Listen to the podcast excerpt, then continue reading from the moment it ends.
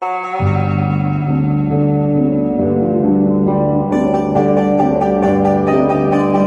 podcast is recorded in front of an unwitting audience. This is True Crime Kent.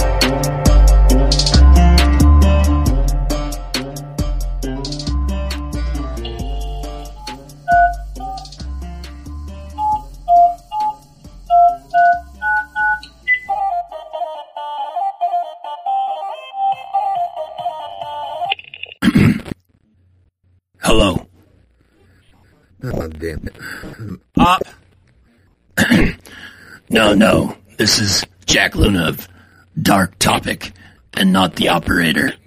Up, look, I know it's you. I'm, I'm counting all your calls. True crime, true crime Kent. You got a minute or, or maybe two hours or, you know, whatever. Why's that? You want you want to knock an episode out? Well, if you're not busy, or I could call back later if you are, and if you don't answer, I'll just keep calling back again. Yeah, I know. I know. I've had 19 missed calls when I woke up this morning. Uh, There was 19. What? That's weird. Didn't feel like I had called more than at least, you know, maybe 12 times at most. And- Up seven of those calls you were pretending to be Jack in order to get me to call you back. well, the podcast is going real well. Have you, uh, have you seen the, the numbers? I don't know if you're you don't show me and Jack that stuff. Uh, so, uh, what did you have in mind for this episode? Yeah, just glance over that real quick, right off. A real wild card of an episode. This story has it all. Satanism, murder, gay lovers, rednecks, probably penny facts. Get ready. Things are about to get weird. Let's go. Recording has initiated. All right, op. So today we're going to be talking about something that hasn't been covered a lot, to my knowledge. Uh, a few podcasts have done it. You already uh, are probably guessing. Corpsewood Manor is what we're going to be talking about. I would say the the gay shenanigans and the redneck uh, reference and the Satanism probably tipped it off to you, but Corpsewood Manor is what we're going to be talking about. But what I wanted to do first, before we get into our regular schedule here, is front load the episode with all of the pandering that is almost a requirement in this day and age, Okay. uh, and, and is what a lot of these other podcasts and everything it seems gets off on. So Sounds good. let's pander. Let's do some pandering here. First, we're going to pander to the gay community because there's Oh. there's going to be a lot of jokes uh, made at the expense of gay people here. So really? you can blow and and butt sex up anybody you want Oh. and really? just Oh, wow. get How? get get, a, get semen on your face and rub it as a skin No, no. skin treatment. Maybe not. All that stuff, whatever you want to do. Um, if you're females, you want to scissor I and, don't even know how that. like just what slam your vaginas into each other. I don't whatever they do. what's happening? That's beautiful. All that stuff is beautiful. That's what you want to do. I say go for it. Yeah. It's none of my business. mine neither. Uh, so there's the pandering oh, I'm the gay people. We got that. Now where's Did we need to do that? What else did I talk about? Satanism. Yeah, yeah. Satan. Okay. Uh, if you want to worship, Satan or if you want to worship whatever you want to Oh, yeah, worship, whatever. you worship that. yes, You you worship the hell out of it, or the heaven out of it, right? or the heaven out of it. Uh, if you want to not worship anything, which is actually what Satanism is, it's just atheism. S- Satanism is just a fancy word for atheist that lacks attention. That that's that's all it is. A good way, uh, like atheism in a sexy Halloween costume. It's like a regular atheist who went and got to the Halloween store and got the sexy devil. That's it. costume because they're like, haha. Yeah, yeah. yeah. Yeah. Satanism is Satanism is just atheism with black lipstick. That, that, that's all. That's all. it Yeah, is. yeah, goth atheism. Yeah, we're gonna get deep into Satanism in a minute, but Yum. you worship whoever you want. You want to worship, I mean, Islam, Buddhism, Christianity, not nothing, atheism, Satanism. You go for that. That's awesome. So now we got that out of the way. I think that's all the pandering that we have to do on this episode. That all the other podcasts try to make it seem as if they are genuinely upset about whenever they mm. get to talking about this stuff. So, okay, we got that out of the way. That's very important. I'm glad we did that. And we are better people and this is a better podcast because we did. Yeah, I don't really understand why why you know people get all up in other people's business when it comes to you know who they worship or how happy they want to be. Yeah, and I'm I'm just glad we got that out of the way. Check You know, box. so now we can have fun. Now we can have fun up until well, it, it eventually n- ends up not being a good time, but it's a good time for a little bit. So, uh, with that out of the way, what's the gayest thing you've ever done? Ooh, gayest thing I've ever done. Just one. This all just one. As many as is there a lot? Well, the, Is your brain firing with a bunch of experiences right now? That I probably have a top ten. what's your number one? Okay, number one, gayest thing I've ever done. I one time had the opportunity. I was uh, thirteen or fourteen, and I had the opportunity to go to Disneyland and got a special hotel room there in the Disney part of the hotel rooms. So it was like themed Disney hotel room, right? Okay. Just painting picture for you here. Okay. Okay, thank you. And then after that, Disneyland opened at like, I can't remember. Let's just say nine. Hydroponically speaking, nine o'clock. Okay. Oh, okay. All right. So I got to go to Disneyland at seven. And I got to go into Disneyland and I got to eat breakfast at Disneyland before it opened. And then when the gates opened, I got to see all of the happy faces running into Disneyland, crushing children as they came in. You're like, ah. Oh, we have a so- misunderstanding. I think we have a misunderstanding here. Uh, uh, I, I, I'm just gonna It was, it was great. let me tell you the gayest thing that I've ever been a part of. Okay. It was great. Yeah, I hear you. You were very happy, huh? Oh my goodness, Yeah. can't even tell you. It's just tears. You were so gay. Yes. There's a misunderstanding that we have right now, but I'm going to tell you the gayest thing that I've ever been a part of, and then I think it'll clear it up for you what I was talking about. Okay, yeah. Okay. Shoot it at me, brother. Uh, in in uh, early 2012, I, I've been married once before, and my ex-wife, who was my wife at the time, was uh, we were married, and she had a couple of lesbian friends, right? Oh yeah. Have you ever been to Lebanon? Oh, beautiful country. No, not not Lebanese, not Lebanese friends, lesbian friends, Lebanon. Oh, okay. les lesbian. All right, never been there. Yeah, not Lebanese friends. Okay. Uh, but me and my uh, now ex-wife, then wife at the time, enjoyed going to bars and drinking. We had a very fraternity girlfriend and boyfriend relationship, but because we were married, neither one of us were trying to hook up with anybody. So, and her friends were lesbian, so we would just go to them to this bar in Wilmington, North Carolina. We were living in North Carolina at the time, called Ibiza's.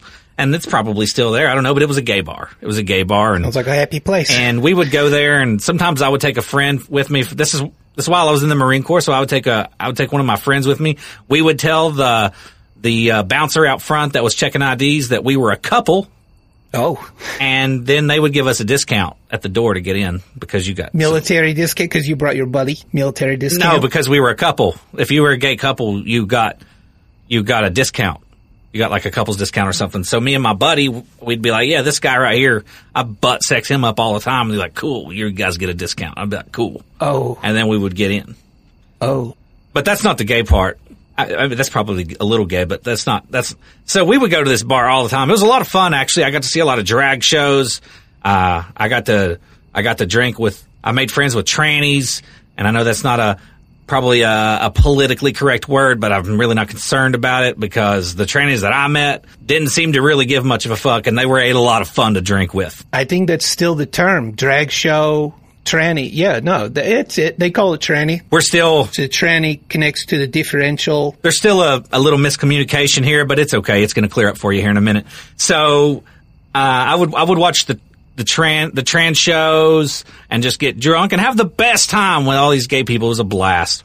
Fun. And sometimes the dude would buy me a drink because I was tone at the time, you know, and it was just a lot of fun. That sounds fun. Sounds very happy. Yeah, it's it was very happy. But I learned early on that the bathroom is a is no man's land when you're a straight guy at a gay club. It's Because it's women's bathroom, or no, it's still a man's bathroom, but you don't know what you're going to encounter when you when you go in there. So hmm. we went out there one night. We're having a good time, you know, watching everybody dance. Everybody's laughing. I'm making friends. I'm I'm talking. I remember distinctly sitting at the bar with this guy that was that was in the tranny show earlier. He's still in full makeup. Me and him probably talked for like three hours and and had drinks. We had a blast.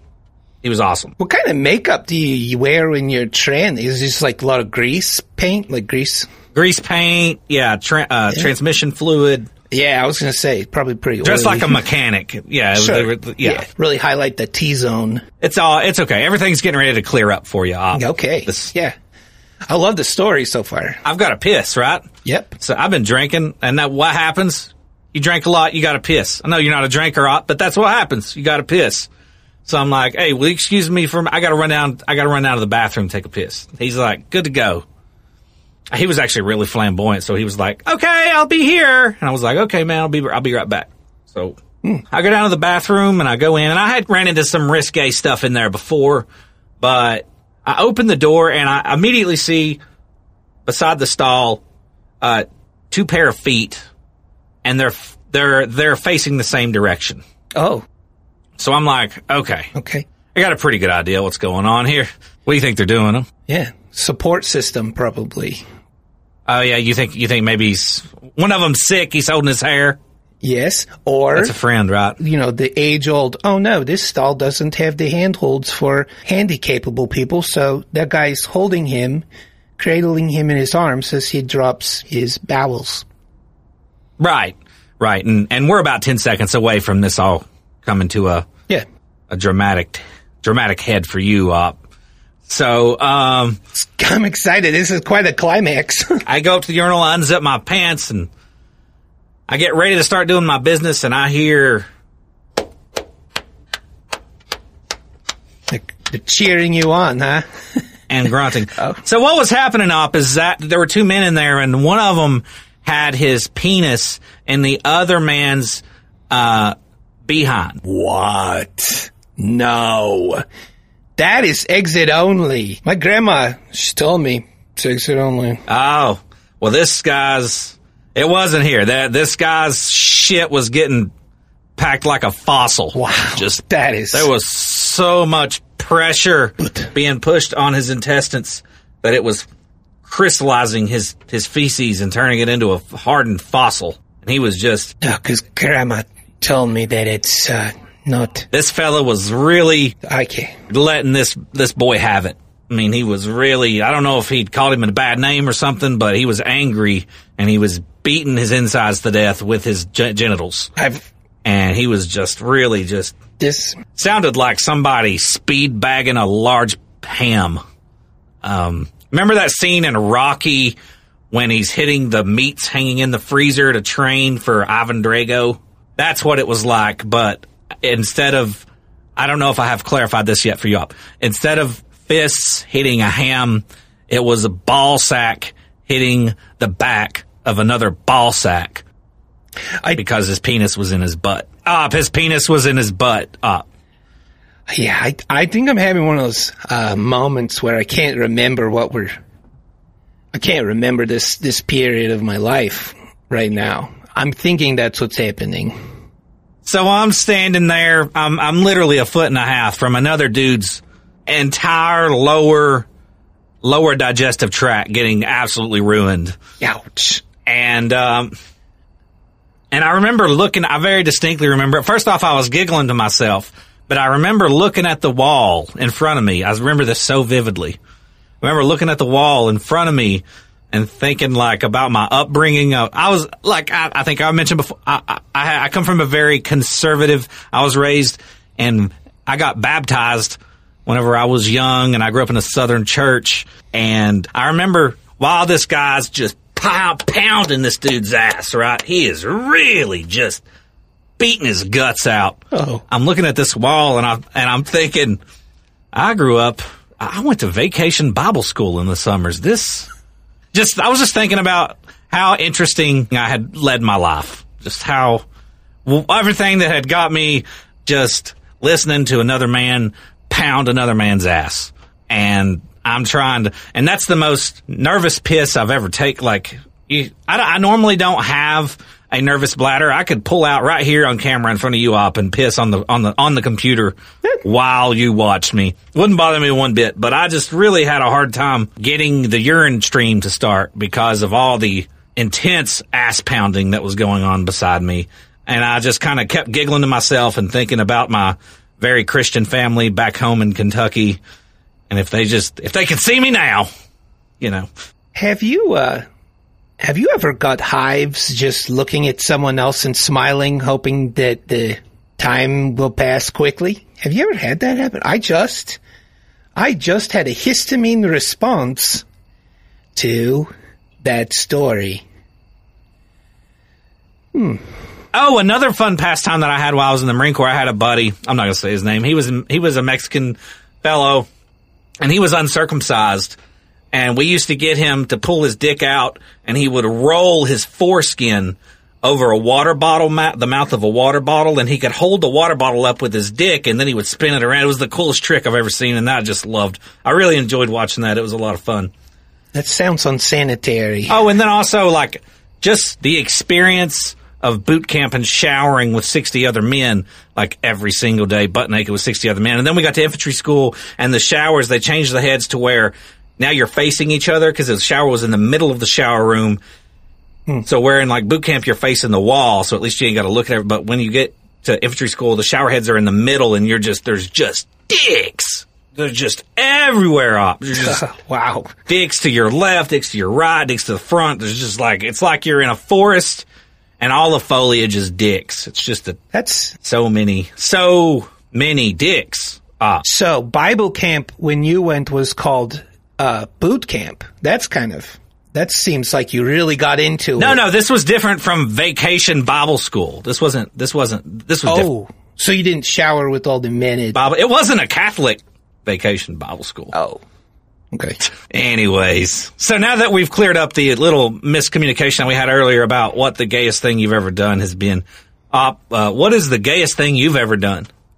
Well, now that that's cleared up, I'll have to wait for the thrash to clear up. But um, okay, now now I, I'm on I'm on the same track. Okay, one time I was a manager of a store in the mall called All Wound Up, where That sounds like a really gay store.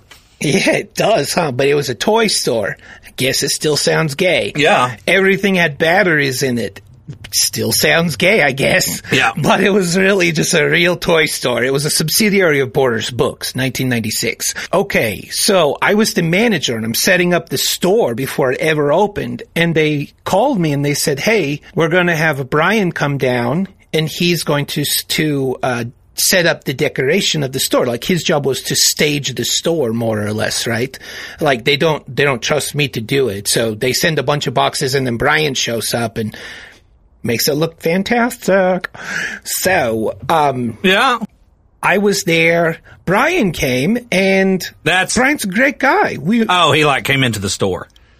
Yes, came into the store, came right into the store, got right in my face and was like, I'm Brian. And I was like, hi, Brian. He- over the next three days, I did what I was doing and he would scamper around the store and make it look really beautiful. Did a great job. Got to know him really well. We went to lunch a couple times at the local old Chicago pizza, pizzeria. Uh huh. On the third day, he was like, well, I gotta, I, I'm pretty much done here uh, what, what do you got planned this weekend? And I said, well, I have a couple plans with my fiance and just uh, doing this and that. And he's like, well, you should, uh, what if you want to, maybe you should just come to Oregon with me. I was like, oh, that's, that's cool. What are you doing there? And he's like, I'm just going to camp. And I was like, oh, I, wow, that sounds fun. Um, and then, uh, he proceeded to try to kiss me um, which I thought was a little forward for an invitation to go camping. uh, and I was like, oh, oh. And um, it, it, it made me a little uncomfortable because I thought we jumped from like REI to Ibiza real quick. You know, just Yeah. suddenly the store changed from camping store to gay dance club. And I was like, I don't understand what's happening. You know, I have had a fiance and I find myself to be more uh, homogenized as far as uh, if, if I were milk, I would be very pretty much homogenized, probably like a 2%, you know.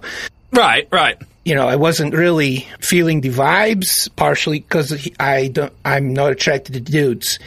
Um, but he kind of continued to press me for like the next hour or so to go to Oregon with him. And I was trying to just maintain a very friendly, you know, "Yeah, that sounds fun, man, but no. And today in 2020, I would confidently call what I received from this man sexual harassment. It was very hard to make sure that a scowl didn't come on my face because I was constantly feeling a scowl trying to come on my face the whole time.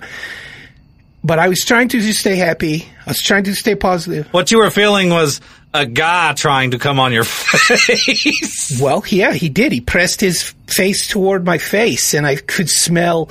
I don't know if it was Aqua Velva or Acqua di Gio. It was definitely one of the aquas. But yeah, no, it was. Uh, it was a little uh, uncomfortable, and it, it, it would have been okay, except for it really took me a long time to uh, get out of that situation, and I, I have newfound respect for administrative assistants of all CEOs everywhere on the world because I'm sure with the figure that I had at that time and some of the figures that I've seen on administrative s- assistants for CEOs, yeah, we're in the same boat. So oh, and you just got a taste of it. Just like, I didn't taste anything. A li- no, no, no, no. well, oh, yeah. No, it didn't get there that far. I smelled him. I don't know if you know the olfactory response is exactly you know a first base, but he got close enough. I could smell. So you got the first, you, yeah, you, you almost got the first base. Mm, I I was more like near the dugout. What does what does standing in the same room as two guys just pounding each other's insides is that? I was probably rounding second, right? Like just being there. Because I feel like by by proximity, because of how high the dot and the nozzles were turned up, just because I was that close to it, I myself was a part of that, right? Yeah, you were standing next to the dugout. The du- and the dugout was being dug out whilst Yeah. you stood there. Yeah. So Oh, good times, up. Good times. yeah, good time. Being young was fun. fun. Uh, today's story is about Corpsewood Manor. The cor- the corpse. It's not about Corpsewood Manor. Today's story is about a man named Dr. Charles Scudder and his life partner, as he referred to him, Joey Odom. But the very unfortunate pinnacle of the story happens at Corpsewood Manor, and it's referred to as the Corpsewood Manor murders. And for whatever reason, the place itself has kind of become more infamous than the people that lived there, which is always odd, isn't it? Like, uh, what ends up happening, these two murders is the only two murders that ever happened there. These were the same men that built the place and they were the last men to live there. So it's not like it had a, a long history of horrible happenings like the Cecil Hotel did, but more people are probably aware of the Corpsewood Manor than they are the two men that were murdered there, which is, which is odd. Yeah, I always find that odd when the building itself has a more haunting uh, reputation than the humans that live there. You know, like Playboy Playboy Mansion. You know, Yeah. a lot of lot of scary stuff has happened there. Uh, they actually found Legionnaire's disease there a couple of years ago in the water. That's crazy that a place like that has such a reputation. Um, Jack in the Box, another one I can think of. Okay. So, before we get there, hold on. You just made a jack in the box. You're going to need to explain that. You're going to need to elaborate. Well, just that, you know, there's a lot of negative history with Jack in the Boxes. Or is it Jack in the Box I when you talk about them in the plural? Jack in the Boxies. That, you know, everyone has a joke about Jack in the Box, but it's really not the building itself that people have jokes about. It's about the level of service or the quality of the food. It's not the building that's haunted. What the hell is Jack in the Box? You don't know what Jack in the Box is? No. Well, there's two kinds. A, it's a restaurant. I know the Jack in the Box, the children's toy, but that doesn't sound like what you're talking about. No, no. Jack in the Box is like a, it's like a Wendy's. If if Wendy's and a Taco Bell had a baby, and that baby was, uh, Oh, sign me up. but the baby was uh, sort of mentally stunted, that would be Jack in the Box. So A, it's a restaurant. B, it's also when two guys are in a stall next to you in the Ibiza while Oh. you go to the bathroom. Yeah. That's also a Jack in the Box, sort of. Uh, well, I know that one. So, Okay. so uh, we, we just kind of jumped to the end of the story, but let's start from the beginning. So we're gonna do a rewind. Yeah. Uh, Okay. rewind. Rear, rear, rear. Dr. Charles Scudder was born in Wauwatosa, Milwaukee County, Wisconsin on October 6, 1926. Now, there's not a lot of information about his his childhood. There's a little bit, but not not a lot.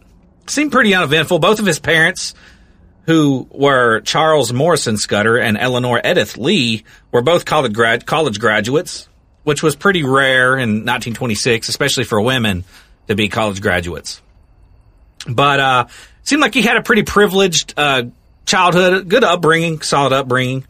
In the 1940s, he started studying at Oberlin College and was involved with the school's drama program, which is probably the first red flag. That's the first rainbow flag. Okay, there you go. Now, it's around this time that he married uh, Miss Helen Kilborn Hazlett, and that was on the 10th of September 1946. They got hitched in St. Joseph, Berrien, Michigan, in the good old U.S. of A. They had actually went to school together at Oberlin College. Was Helen Kilborn, was she related to Helen Keller? Uh, I think it's distant. It's very distant. Okay. And and in, in distant, I mean it's so distant that no, they are not related at all in any way, aside from both being human beings. Deep amount of research you've done here. I, I applaud you. Yeah. I was trying to trip you up there, but you, you got me. I like getting up in there like that fella in the stall was. So they had studied together in Oberlin College, uh, him and his and his now wife. But uh, that marriage fizzled out pretty quickly and soon ended in divorce. And that was that was Dr. Scudder's first wife. Now, in the early 1950s, he he, he had a second marriage with a, a lady named Bourtai Bunting. Bourtai Bunting? Bourtai Bunting, yes. And this this lady is still alive No. to this day. She's living. Yeah, she might even hear this podcast. Have you ever heard Bourtai Bunting before? I have not. No. No, you have. You have. Do you remember? Okay. I'll take you back to a little scene in Ibiza where you are at the urinal. Do you remember hearing this? Bourtai Bunting! Bourtai Bunting! Bourtai Bunting! Oh yeah, it was the wall Yeah. shaking towards me and and coming back and yeah.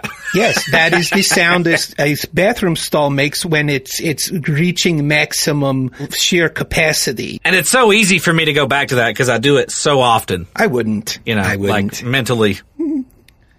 Bourtai Bunting was actually the daughter of a British modernist poet Basil Bunting and Marion Culver. is that two women? No, Marion was a male and Basil was a female. Dr. Scudder had four sons. Uh, it's around this time he's transferred. He's now a student of Loyola University under a Dr. Alexander Karczmar. Uh, after graduation, he became the associate director for the Loyola, Loyola University of Chicago Institute for Mind, Drugs, and Behavior and worked as an associate professor. Now, he studied uh, drugs and their effect on the mind. That was his field, his interest. He, he mainly focused on drugs, particularly government grade LSD. Nice. Okay. It was like a gay Duncan Trussell that wasn't a stand up comedian. All right. Yeah, I was gonna go with what's his name? Who's that other the the the comedian that died that was really pro drugs? What was his name? Sam Kinison? No. Bill Hicks? Bill Hicks. I was thinking maybe Bill Hicks, but okay, Duncan Trussell. We'll Richard Pryor? I mean, you said stand up comedian that was pro drugs that died. That's like every stand up comedian that's ever died. That's a good point. Mitch Hedberg. Like, just name one. I miss Mitch Hedberg. I liked that guy a lot. My favorite Mitch Hedberg joke is, uh, a vendor the other day tried to sell me a frozen banana. He said, do you want this frozen banana right now? I said, no, but, uh, I would like a regular banana later, so yes. My favorite joke from him was when he said, a guy came up to me and said, look, here's a picture of me from before. And I said to him, man, Every picture is a picture of you from before. Anyways, Dr. Scudder, he's he's he's studying LSD and drugs, and he's like the hip professor. Probably he's a weirdo. And you got to keep in mind, you know, the time frame here. He's dyeing his hair purple and or red, and he also keeps a pet monkey. So this guy's a real wild card. He's a he's a wild man. So he's walking around campus, purple and red hair, which is really not the norm in the in the fifties, even on college campuses. So uh, it's around this time that he buys a mansion on West Adams Street on uh, Chicago's West Side and starts filling it with uh, Baroque furniture that he had purchased from Balaban and Katz Chicago Theater because they were liquidating. Well, Yeah, he bought a mansion. So he's living in this mansion with his pet monkey and his purple and red hair. And this mansion that he bought was built in 1904 and was actually designed by a student of Frank Lloyd Wright. wow. Is he related to the Wright brothers? Uh, uh, distantly, yes. Okay. I was going to say, why would we even know that guy's name if he's not? Very distantly. Maybe even more distantly than, um, Helen Keller? Yeah. Now, uh, Mr. Scudder, Dr. Scudder, Professor Scudder, was also an accomplished harp player and had been invited to play with the Chicago Symphony Or- Orchestra. So that's, that's pretty cool. Sure. Yeah. Now, although although the area that he had purchased his mansion in was a rough area, it was kind of down downtrodden. Uh, we're not talking about like you know Skid Row. Call back to the last episode we did at Cecil Hotel. It's not Skid Row bad, but it's a rough area. You, you know, people lock their doors. Uh, it, despite this, he's living in a in a mansion, and he, he just kind of he still enjoys it, and he enjoys uh, the fate. He said, "quote the fading splendor of the mansion and the space that it provided for his interests." And those interests actually included collecting antiques. Uh, he he loved to paint. He loved painting, which will come into play later, and playing the harp, which is a, an odd instrument instrument to uh, to specialize in. Very not portable, for sure. Not what? Portable, like if if you're like, hey, you want to hear me play a harp? Yeah, you got to visit that person to listen to them play. It's not like you know. You, you, yeah, you, that'll actually come into play later too. Oh, okay. Now I'm really excited. So in 1959, he meets what will be his life partner, Mr. Joey Odom, who was 12 years younger than him. And, well, they didn't fall. I wouldn't say it was love at first sight because Scudder actually hired him to serve as a cook and housekeeper in that big mansion uh, and to help take care of his sons. Uh, and they and they shared quarters there. I'd also argue that uh, anyone who has a pet monkey, you don't feel like you're you, there's room for you in a relationship with that person. It that, that is a heavy responsibility. Right, until it rips their face off. Right. That's a callback. So you know he brings Joey on, twelve years younger than him, uh, and and he's just supposed to basically help with uh, raising his kids, housekeeping, cook, uh, just running the household. It's a mansion, you know, and he's got four kids, and he's a and he's a at this point a single father. There is speculation that it's around this time that he he starts uh, writing and receiving letters from Anton LaVey. oh, You know who Anton LaVey is? Up. sure do. Anton LaVey is the founding member of the Church of Satan. Depending on the source that you read on Dr. Scudder, some will say that he had a full membership in the Church of Satan and was a red card carrying member, and others will say he wasn't. There's no uh, legitimate proof to back this up. He was openly Satanist. He was very, he was definitely Satanist, but uh, as far as being a card carrying member, that is disputed. According to his friends, whenever the subject of church or religion came up, Dr. Scudder would say, I'm a Satanist. So now, Okay. let's get into Satanism a little bit. Satanism a little bit. Would you, would you want to do that? Yeah, let's let's get down underneath that. In 1966, Anton LaVey founds the Church of Satan. Uh, Anton LaVey is the, the godfather of Satanism, and despite what a lot of Southern pearl clinchers would want to believe, it's, they, they don't worship the devil. They don't worship anything. They're just atheists. So you probably ask yourself, well, if they're just atheists, why not just call themselves atheists? And the answer to that is is actually much like Christianity, and it's it's a way for them to feel superior to other people because Satanists just like I said earlier, it's just uh, a long word for atheist that lacks attention. Uh, The way I mean that is they're atheists, but they're atheist, and they also like to trigger Christians. They like they like they're trolls. They're OG trolls. And I will say this: if someone's listening and they're like, "Oh, that's a harsh criticism," or maybe they're a Satanist, you know, and they're like, "Hey, man, that's not fair," I think really what uh, factually what we're saying there is that they are atheists with a point to make. For example, here in in town, well, uh, just outside of town because town is actually two two tents and a research center run by the these guys are rushing around all the time. Um, but outside of town, there there's a park, and the local Christian community decided to put a Ten Commandments monument in the park. Which should not be allowed. Yeah, it's sort of that separation of church and state, or you know, whatever. Um, Because I guarantee you, uh, those same people would be extremely outraged if they if if they tried to put some kind of Islamic scripture in a public space. Yes, right. And, and I think that is partially because, you know, there's always sort of a majority of, of thinkers in a, in a locale and, and I think they felt more overly comfortable that this represented the majority, I would suspect. But as soon as they did it, the local Satanists decided to put a, erect a monument to Satan using uh, the goat uh, and, and a giant pentagram Baphomet. Yes. Um, which when I when I saw that I was like, okay, I get it. I get it now. So they just I think the the point of it is they wait until someone makes a move that they see as very one-sided and then they're like, what's the opposite side of that? Let's do that thing to, to make a point. You know, that's what I mean. They're, they're atheists that want to make a point all the time. They're, they're waiting for you to state your beliefs so that they can then establish sort of an opposing belief. And uh, you know, full transparency, I'm comfortable discussing my religious beliefs, and those are I've had, like I said, I was raised Southern Baptist, all that stuff, and then like late teens, early twenties, I had bouts of atheism where I, I don't believe in nothing, I don't believe in nothing, and then like as I've gotten older, I think there's something up there, but I don't know what it is, so I don't really know where I fall on a religious scale. Um, probably, I believe they call that agnostic. Correct, where Yeah. uh, there's probably something up there, but I don't know who's right. Maybe maybe Buddhists are right. Maybe maybe uh, you know I, I don't know who's right. Well, according to South Park, when everybody gets to, uh, to hell, they're like, so who was right? And Satan says, Oh yeah, I remember that episode. I think he says the Mormons, doesn't he? yeah, those guys. He really does. I, I think so, doesn't He he? does, yes. Yeah. So who knows? Who knows? but uh, and yeah, uh, I know if, if there are Satanists listening here, we got we're fucking pandering again. There's some more pandering. If Satanists, it's fine. If that's what you want to do, that's fine. But you have to see the irony and getting mad at me for for poking fun at Satanism here a little bit when the basis for your entire religion is Poking poking, fun. fun. at something else.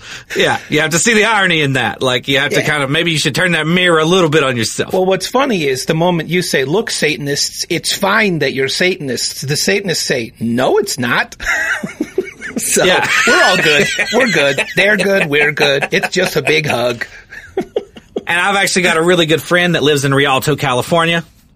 Shout out to Smiley, who is who is full blown Satanist, wears the clothing, that love the God of death. So, That's an ironic name for a Satanist. oh, he actually is a he's a good dude, real good dude. But Good. yeah, there's a lot of there's a lot of clownery in in the Satanism religion, being that it basically exists to mock another one. And you know, in 2020, and this is only safe to do with Christianity too, which is something else that always confuses that that I find confusing because you couldn't do this like with Islam or any other religion and get and not just be called a bigot. But some reason for some reason you can do this with Christianity and get away with it. I, I don't understand that at all. Yeah, there's a handful of religions that seem that you know you can kind of drag them through the through the dirt, and everybody's like, "Oh, come on now, come on," and you don't get beheaded, but it's uh, you know short list. Now, uh, like I said, Anton LaVey founded the Church of Satan in 1966. Now, this guy's like king ass clown, uh, just a troll. That's all he was.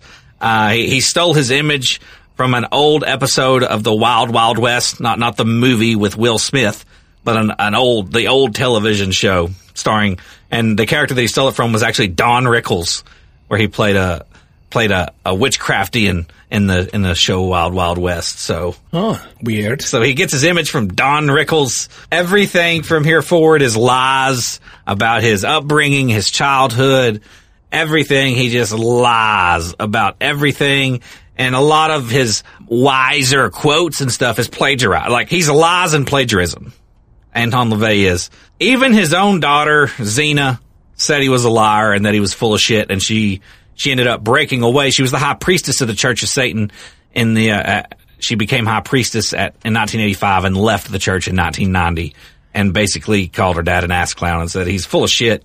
He, everything's, he's completely full of shit. You know, it makes me wonder though, if that's the case, you know, lies and full of poop, is that irony or was he right on the mark with his brand? Was he on brand or was he complete, was it completely, complete hypocrisy, you know? Because hey, it seems pretty on brand if everything is a lie, you know? Yeah. Yeah. I hadn't thought about that. That's a good point. Okay. Well, the FBI inv- investigated him. Uh, I believe it was in the late 70s, and they concluded that this guy's nothing to worry about. He is doing this purely for monetary gain. That is it. So they were even like, hey, we ain't got to worry about this guy. He's just trying to get rich. That's all it is. So it was all bullshit to him. It was all just uh, theatrics, theatrics, and acting and and and and trolling people. That's all it was.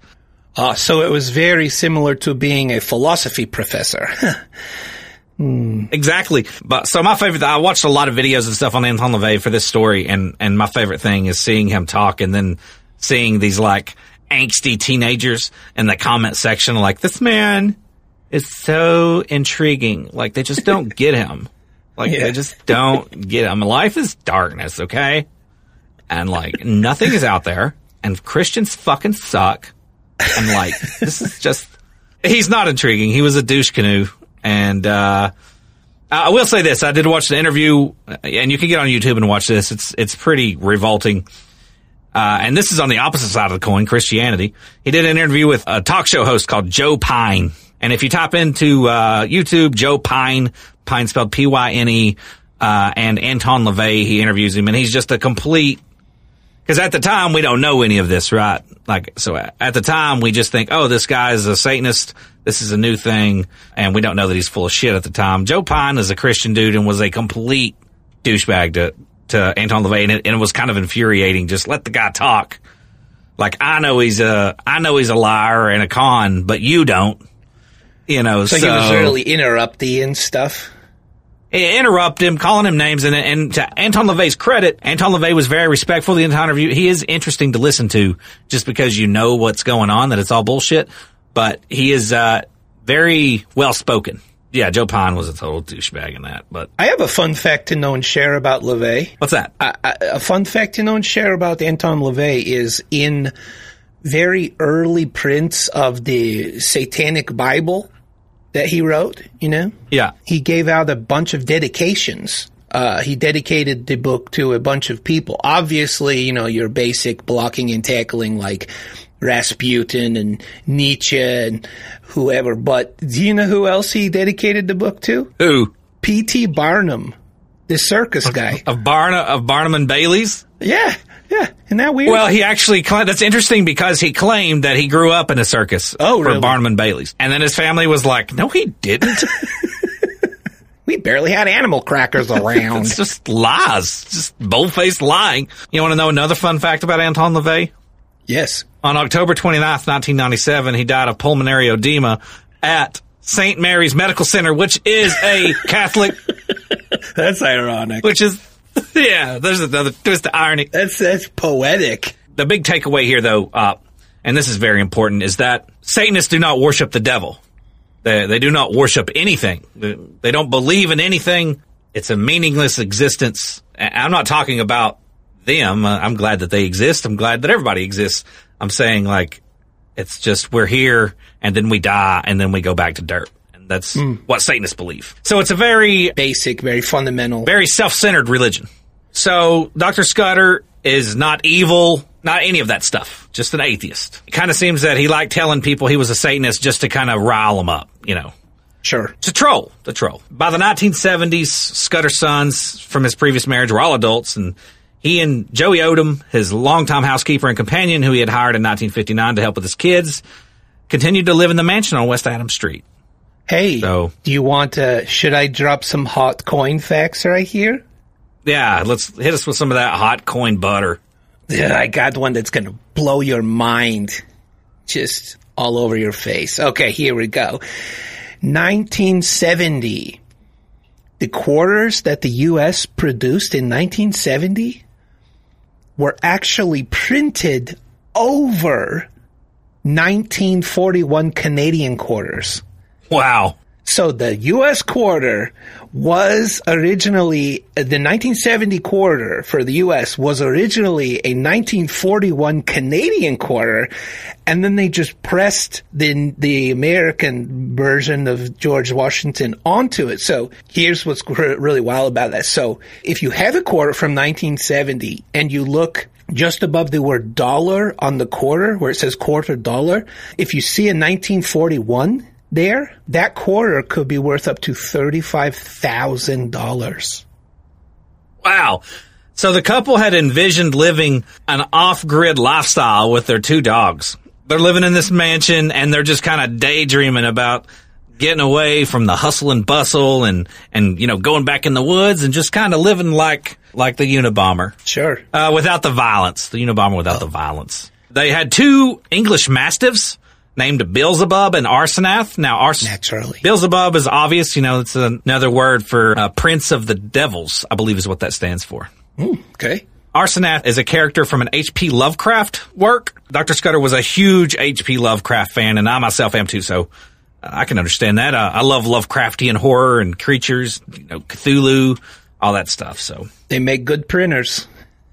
the Dr. Scudder was tired of, like I said, university politics, uh, the daily hustle the big city, and these like cranky ass medical students. Not cranky, but just Privileged. yeah, privileged, just whiny medical students.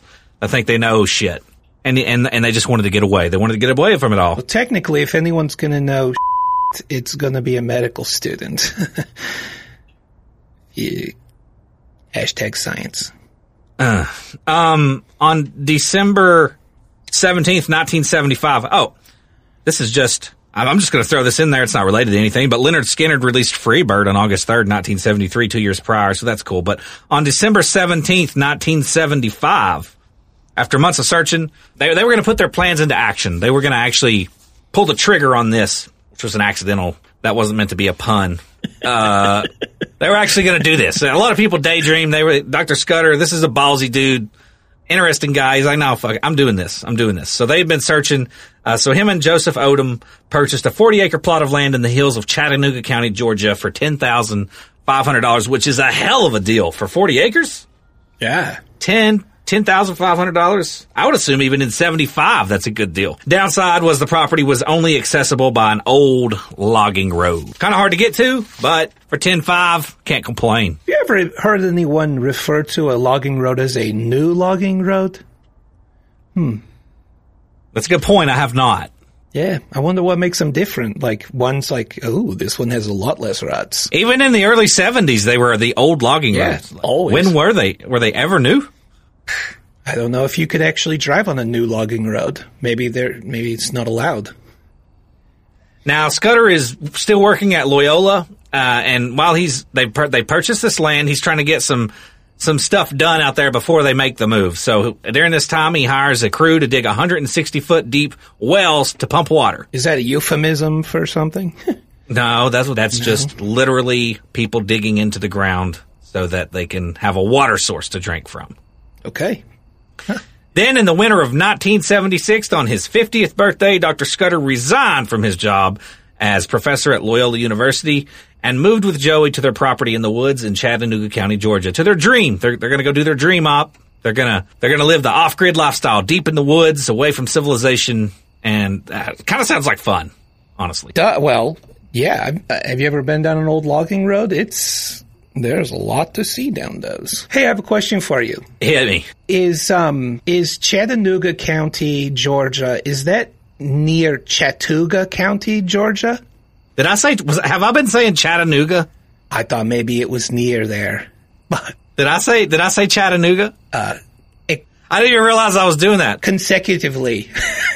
It's Ch- it is Chattooga County. I live close to Chattanooga, so I guess I just kind of yeah, I figured. I was just on a roll there. I was just rolling. I was gonna let it go, but then I thought, no, we're gonna get canceled. That's gonna do it. That's going to be the one. The one thing in this episode, they're gonna be like, I take issue with your geographical error. Yeah, I, live pretty close. I mean, I live close to Tennessee, so I think default that whenever I see a bunch of letters in that pros- together like that, I just my mouth immediately says Chattanooga. Yep. Uh, Chattooga, Chattooga County, Georgia. Yes. Good catch up. Well, you know. Now it's important. We, we should say that you know, Dr. Scudder worked at Loyola as the as the drug dude. He was the hip drug dude. He stole when he left his job three vials of government grade LSD that contained twelve thousand doses of LSD. Wow. That's a lot. Yeah. He also took two legitimate human skulls. Oh. Weird. Nobody ever noticed. There's literal human remains and 12,000 doses of LSD that just popped up missing. Loyola needs to start doing a better job of inventory because Yeah, that seems like a safety hazard right there. You don't want those skulls getting passed around campus. That's a no no. So, like I said, you know, he leaves his job in the winter of 1976 on his 50th birthday, and they move. They move out to their property. Now, they they had to go out there during an ice storm on their first day with their two dogs, and they just kind of crammed everything that they could from their old mansion into their jeep, whatever they could find, because they knew they weren't going to have the space that they did prior. So, as as they attempted to reach the hilltop, the first thing that they come across on this old logging trail, and it's blocking the trail, is a bloated, decomposing, massive corpse of a dead horse. Hmm. Seems like a bad sign. So that well, it gets worse because then they named the road to get to their house Dead Horse Road. So creative. Uh, when they arrived to the site where they were going to be building their house, they saw that a lot of the trees were fallen. It was kind of very haunting, I guess, because of the the kind of haunting, dead nature of the area they were in. They named it Corpsewood, which eventually became Corpsewood Manor because that's where they build their house. So they they just lived down Dead Horse Road, where you come up to Corpsewood Manor. I feel like if they had used some of that acid LSD that they had, they would have come up with some more creative names. Yeah, and what's interesting about that is Dr. Scudder was uh, not a proponent of drug use for himself. Huh. I would not have guessed that. He, he liked wine and drinking, but he, he did not use drugs. He didn't care if you used drugs. You want to get blasted, go be his guest. He's all for that. And I think that's why he stole that for, for guests. So Scudder and Odom, Odom, this is the site where they built their, their, their castle-like house of Scudder's own design on top of that mountain there. And uh, while they're building their house, they're living in a camper. The house that they built took 45,000 bricks. They did it all themselves, every single bit of the work. Neither of them were masons. Neither of them had any work in construction. Dr. Scudder just read a book on how to build houses and built this. And that's pretty impressive. That is. That's, that's pretty impressive. This was a smart guy, very smart guy. Yeah. And, you know, some of the brickwork looks a little shoddy when you look at pictures of it, but they lived in it, man. And it was, it was two stories Wow. and it seems pretty sturdy. So did it all themselves. Walls were three brick layers thick with two with a with a two inch insulation air pocket in between. wow. That seems excessive. According to people that stayed there, they say that the inside stayed fairly cool in the summer and, and fairly warm in the winter. It was it was pretty comfortable. The house had no electric, so they used lanterns and candles for light at nighttime. And by the end of the first summer, they were in to move into the first floor, and that, that floor contained the kitchen, dining room, and living room. By the next year, they, they had managed to get the roof over the two upstairs bedrooms, which is reached by a, a very like complex circular stairwell that was illuminated by this handmade stained glass windows that, that Dr. Scudder had made. And most of the windows contained Satanist uh, imagery of some sort. I was going to say, if you're going to have, if you're going to be a Satanist with a lot of drugs, what shape is your staircase going to be other than circular? So, Well, it's funny you say that. He also designed this is this is where it gets interesting because he designed the house to not have any any corners. The whole the whole house doesn't have corners. It was all rounded. Uh, if you look at uh if you were to look down on the house from the sky, it would look like a a pill. It's pill shaped. oh, really? This is because some people believe that demons and evil entities, if you don't have any corners, they they have nowhere to hide. Which is odd because you'd think if you're a a Satanist, you just want to make a house full of corners, like make it like a star shape or like a Everywhere. yeah dodecahedron, something like that. It almost makes you wonder if it was another thing he did just tongue in cheek. He's throwing everybody off, including the devil. Yeah. Where am I supposed to stay? Oh, crap, man. Uh, like a, there was no running water. They just had the well, so they had to pump their own water. They didn't have a phone, and there was no electricity. That being said, you know Scudder it seems had a had a pretty good sense of humor, and he was a huge fan of the Addams Family. Loved the Addams Family, and, and likened his own tastes and lifestyle to that spooky clan. He's my favorite president, probably of all of them. Do what? He's my favorite president. John Adams. That's it. I wish I could go back to two seconds ago when you didn't make that joke. Thanks for that. Like I said, he was the, he was a huge fan of the Addams Family. He nailed a sign to a tree alongside the road to Corpsewood that said "Beware of the Thing." Now, some sources you'll read or, or listen to or watch say that this was like a Satanist thing, but no. The Addams Family, the show in the show, the Addams Family, there was a sign in front of the the old creepy mansion that said "Beware of the Thing." It was simply a nod to his love for the show, the Addams Family. That was it. There's nothing else to it. A lot of people try to read into this. So, besides the two story house, they built several like outbuildings. There was one for them to shit in. They called it a chemical toilet. Now, I don't know what that consists of. I don't. I don't know what that means. Uh, I've seen pictures of it, and it's just your basic porcelain toilet sitting in the middle of this brick, this brick outhouse. But I don't know how that works. They call it a chemical toilet. You got any ideas? Yes. A chemical toilet, it doesn't require the depth of a regular septic system. Literally, there's chemicals in the recess where you would deposit the excrement, and it's filled with biological matter, uh, enzymes that consume our waste. And so it doesn't require a septic tank. Okay, cool. I didn't know that. They also had a uh, a little a little outhouse that had their their their well in it that they so they could pump water. Uh, and most importantly, most importantly, uh, what they built was they called it the chicken coop, but it was three stories. And the, and to be fair, I believe the first story did have chickens in it, but the second story was storage. But the third story, this is where the story gets fun. The third story of the outhouse of the of the chicken coop was called the pink room. Oh. Now the pink room, they called it the pink room because it, it was pink. Everything was pink. The carpet was pink. The bed sheets were pink. The walls were pink. It was all pink. And this is where this is where everything went down, man. This is like I said, the second floor had canned goods, and uh, the second floor also had a huge gay pornography collection. But the third floor, the pink room, there were whips and chains and handcuffs, and and and they would just bring people up there and just gay gay them up and just ah it just was just where everything went down recreation just dicks and butts and dicks and mouths and men's mouths and just all men it was all men Wow. all men in there just jizzing on each other and snorting they're probably snorting jizz like cocaine Wow. and just rubbing in their eyes Yikes. and like just coming everywhere and just Wow. buttholes with Excessive. cum just dripping out of buttholes and just Wow. it's like and there's whips and chains and handcuffs and they're just it's like 50 shades of gay Wow. That is that is more gay conversation than I've ever seen it uh, one in one sitting. Oh, but but one thing you know that comes to mind is do you know what the first floor and the third floor had in common? If the first floor had chicken coops on it, and the third floor was where all the stuff happened. Do you know what they had in common? what Peckers. okay that was pretty good oh i like that Thanks. Thank you. Thank you. Now, uh, it's important to note that in the pink room, which is where I think Dr. Scudder just wanted this place to exist where you could just not feel weird about anything, you know, like whatever your fetish was. What I think he was just very, very, very open when it came to sexual like preferences. Also, I wonder if maybe he wanted you to feel weird about everything. oh, you know, could be one that way too. Dr. Scudder was a very sexual, very sexual man.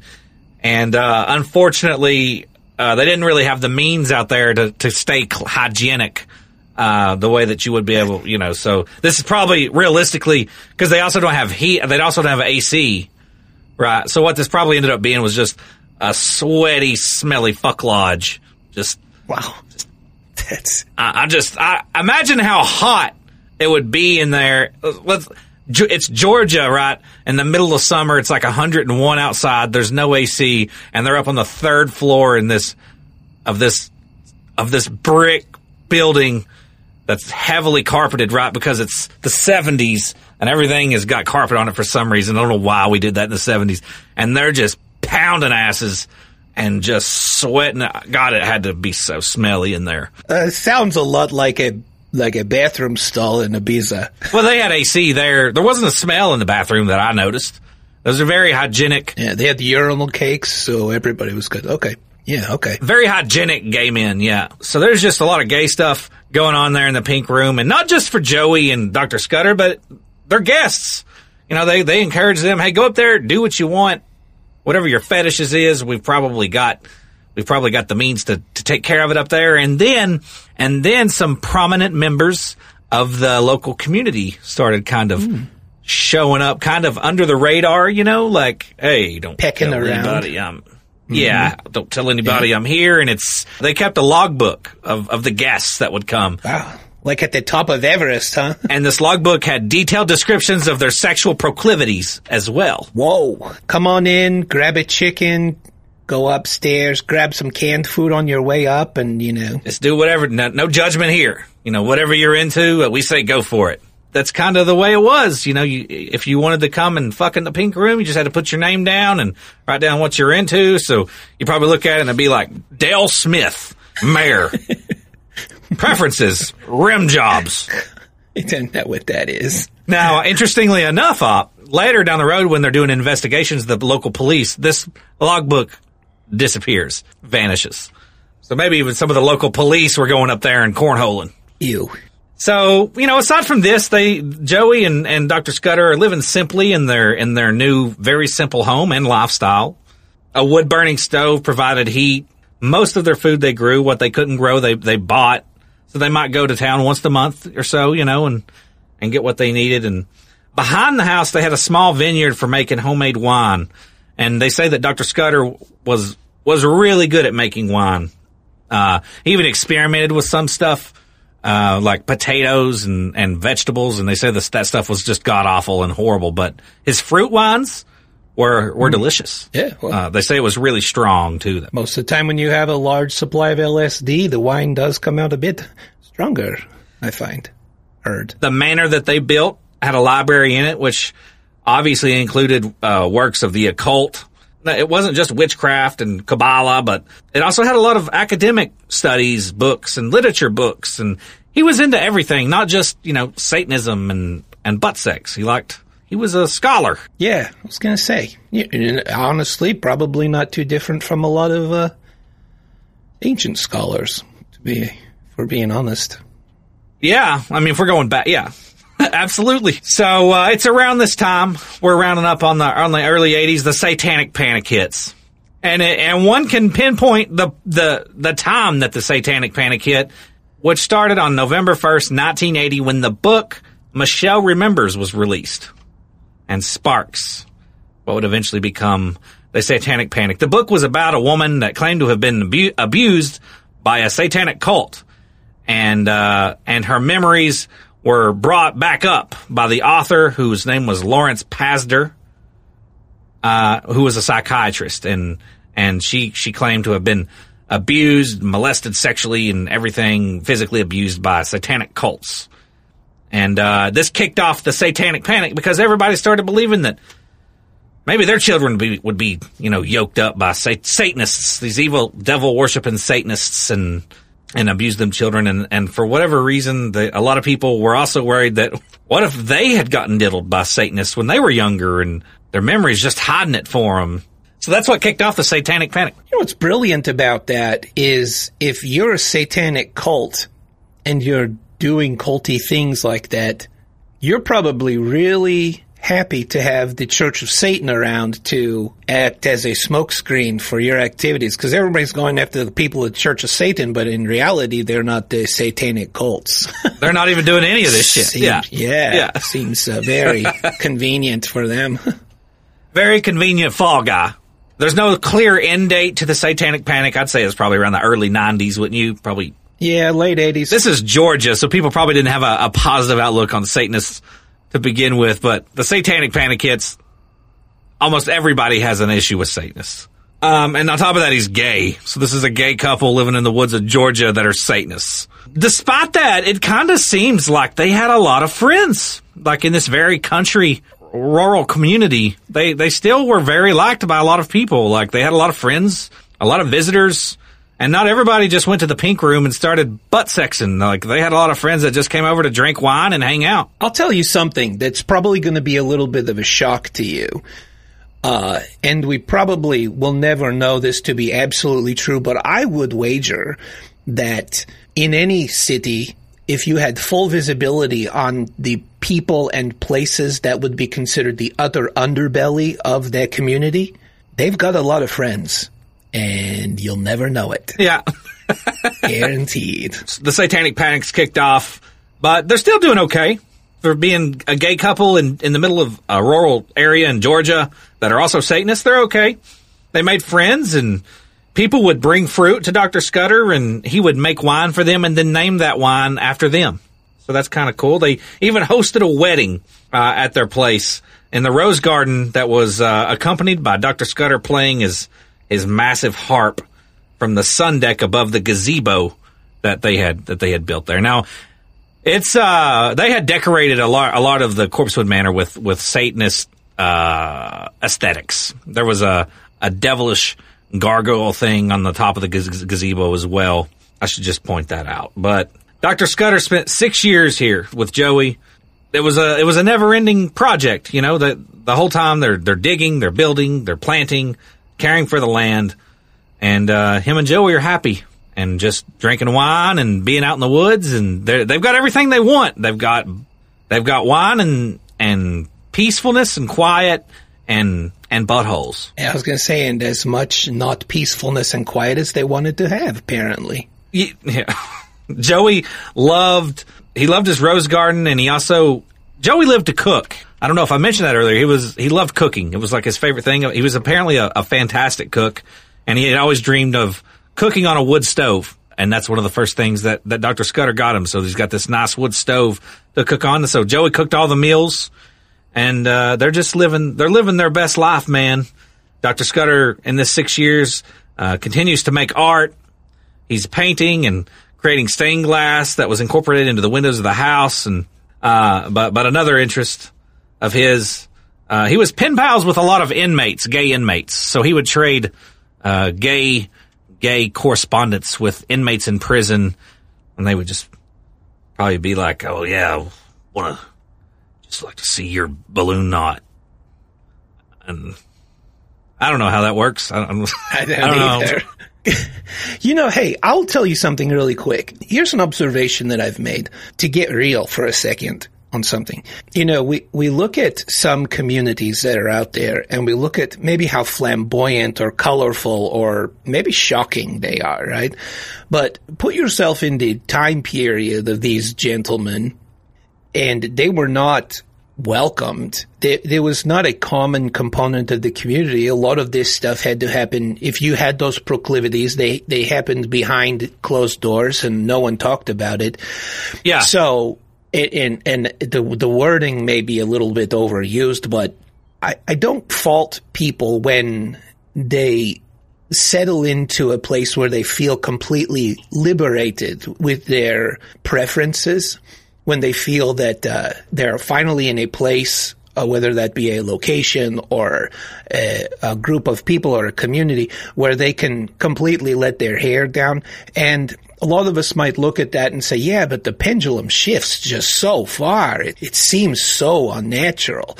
But imagine like living your whole life stopped up, not not being able to experience Be you know, yourself? experience what what you see as yeah your desires or whatever or whatever you feel is fundamentally part of whatever however you got to that point and then when you finally can let loose i'm sure that that pendulum does a lot of swinging for a It probably while. goes in a circle, like circle and maybe a figure eight and maybe some stars flies off the clock yeah into a butt into a pink room.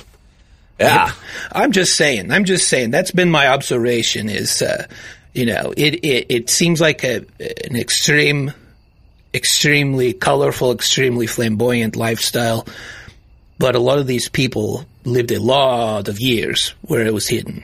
You know, and I feel bad for that. I'll tell you what, man. Like I've done a lot of reading about Dr. Scudder too, uh, doing this, and like in all of the people that we've talked about so far on this show, uh, he seems like he would be just fascinating to sit down and have a beer with. Yeah, you know, like and just talk with.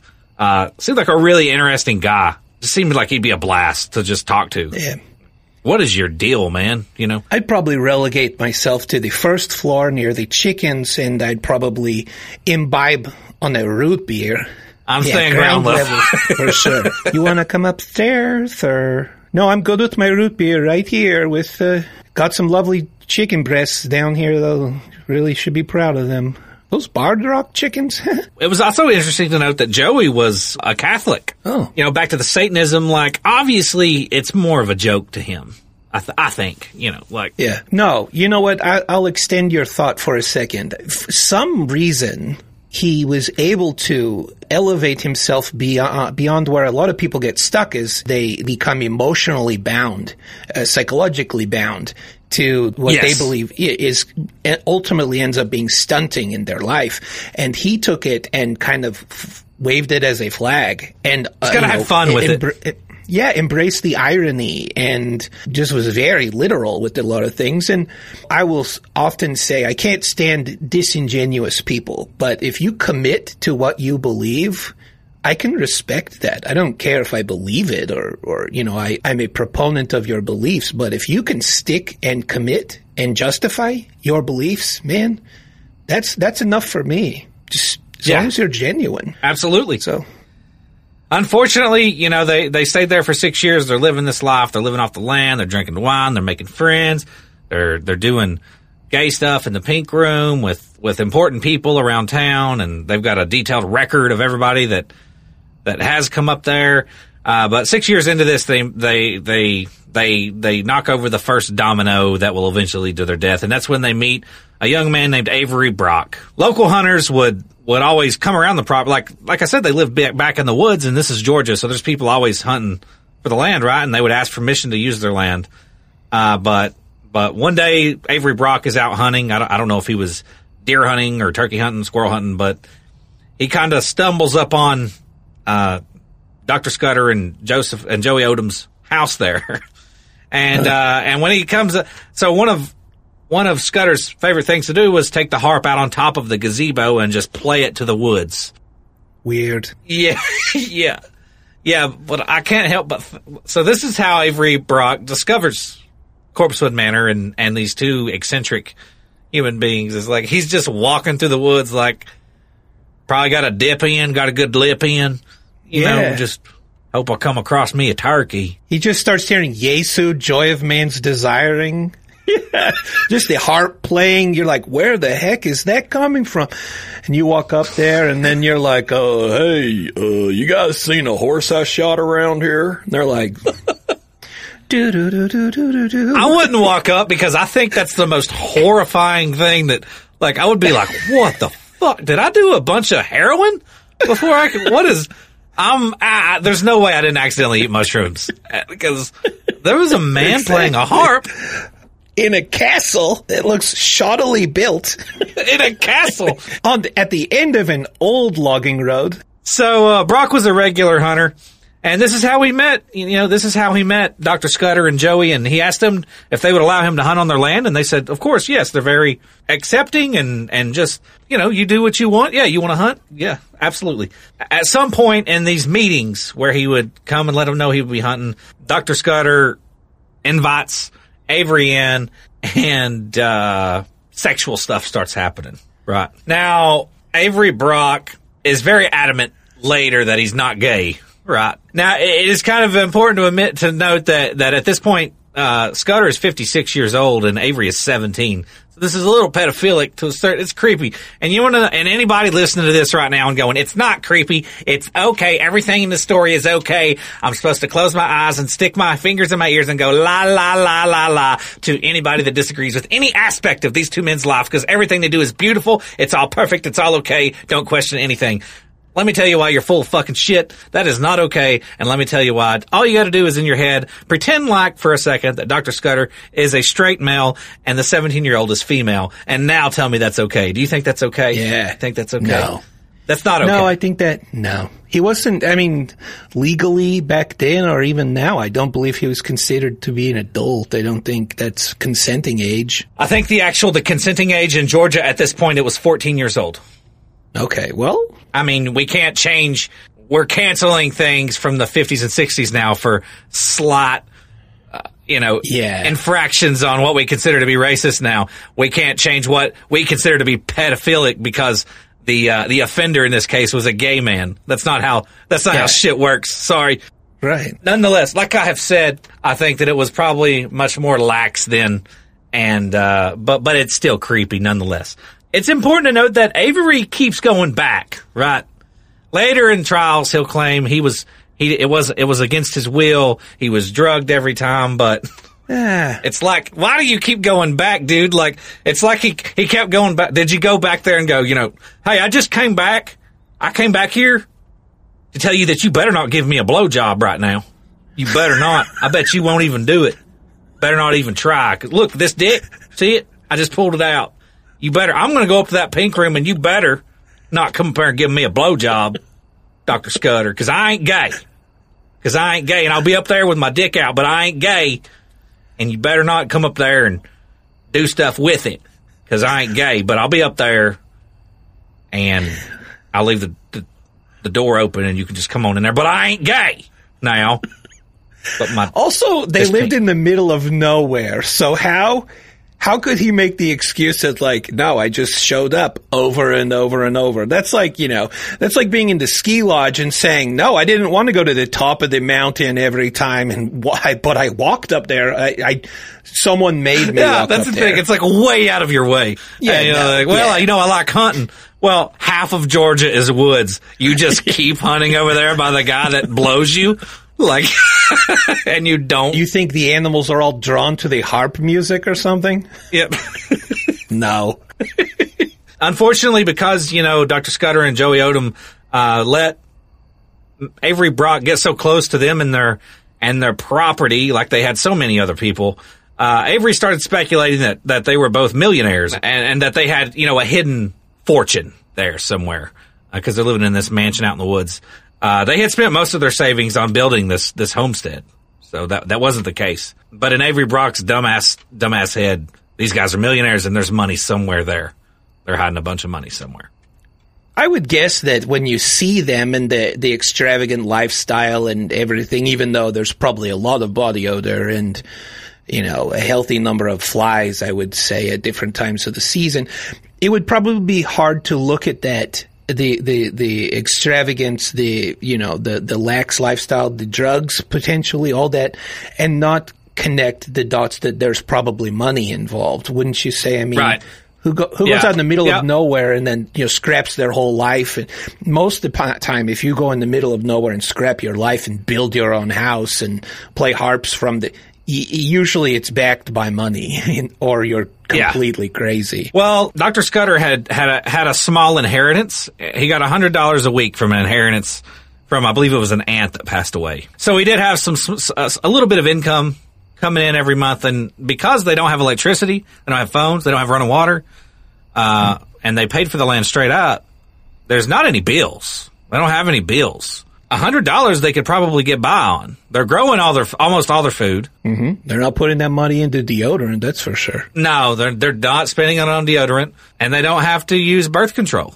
right So they're not spending it on birth control either. they're basically sp- spending it on chickens and things that are pink colored i mean that's once Yeah. you re- you can only have so many pink things before you're like okay this room's done we have Yeah. furnished this room it is staged Uh, Avery Brock had a rough childhood. He had a pretty rough, rough upbringing. About uh, two months prior to the to what would eventually be the murder, he moves in with uh, his friend, thirty year old Tony West, who was a real piece of shit. Tony West was a cri- lifelong criminal. There's a whole backstory on this guy. He's just a real bad dude. Uh, one attempted murder charge, one actual murder charge. Like just he's lifelong criminal.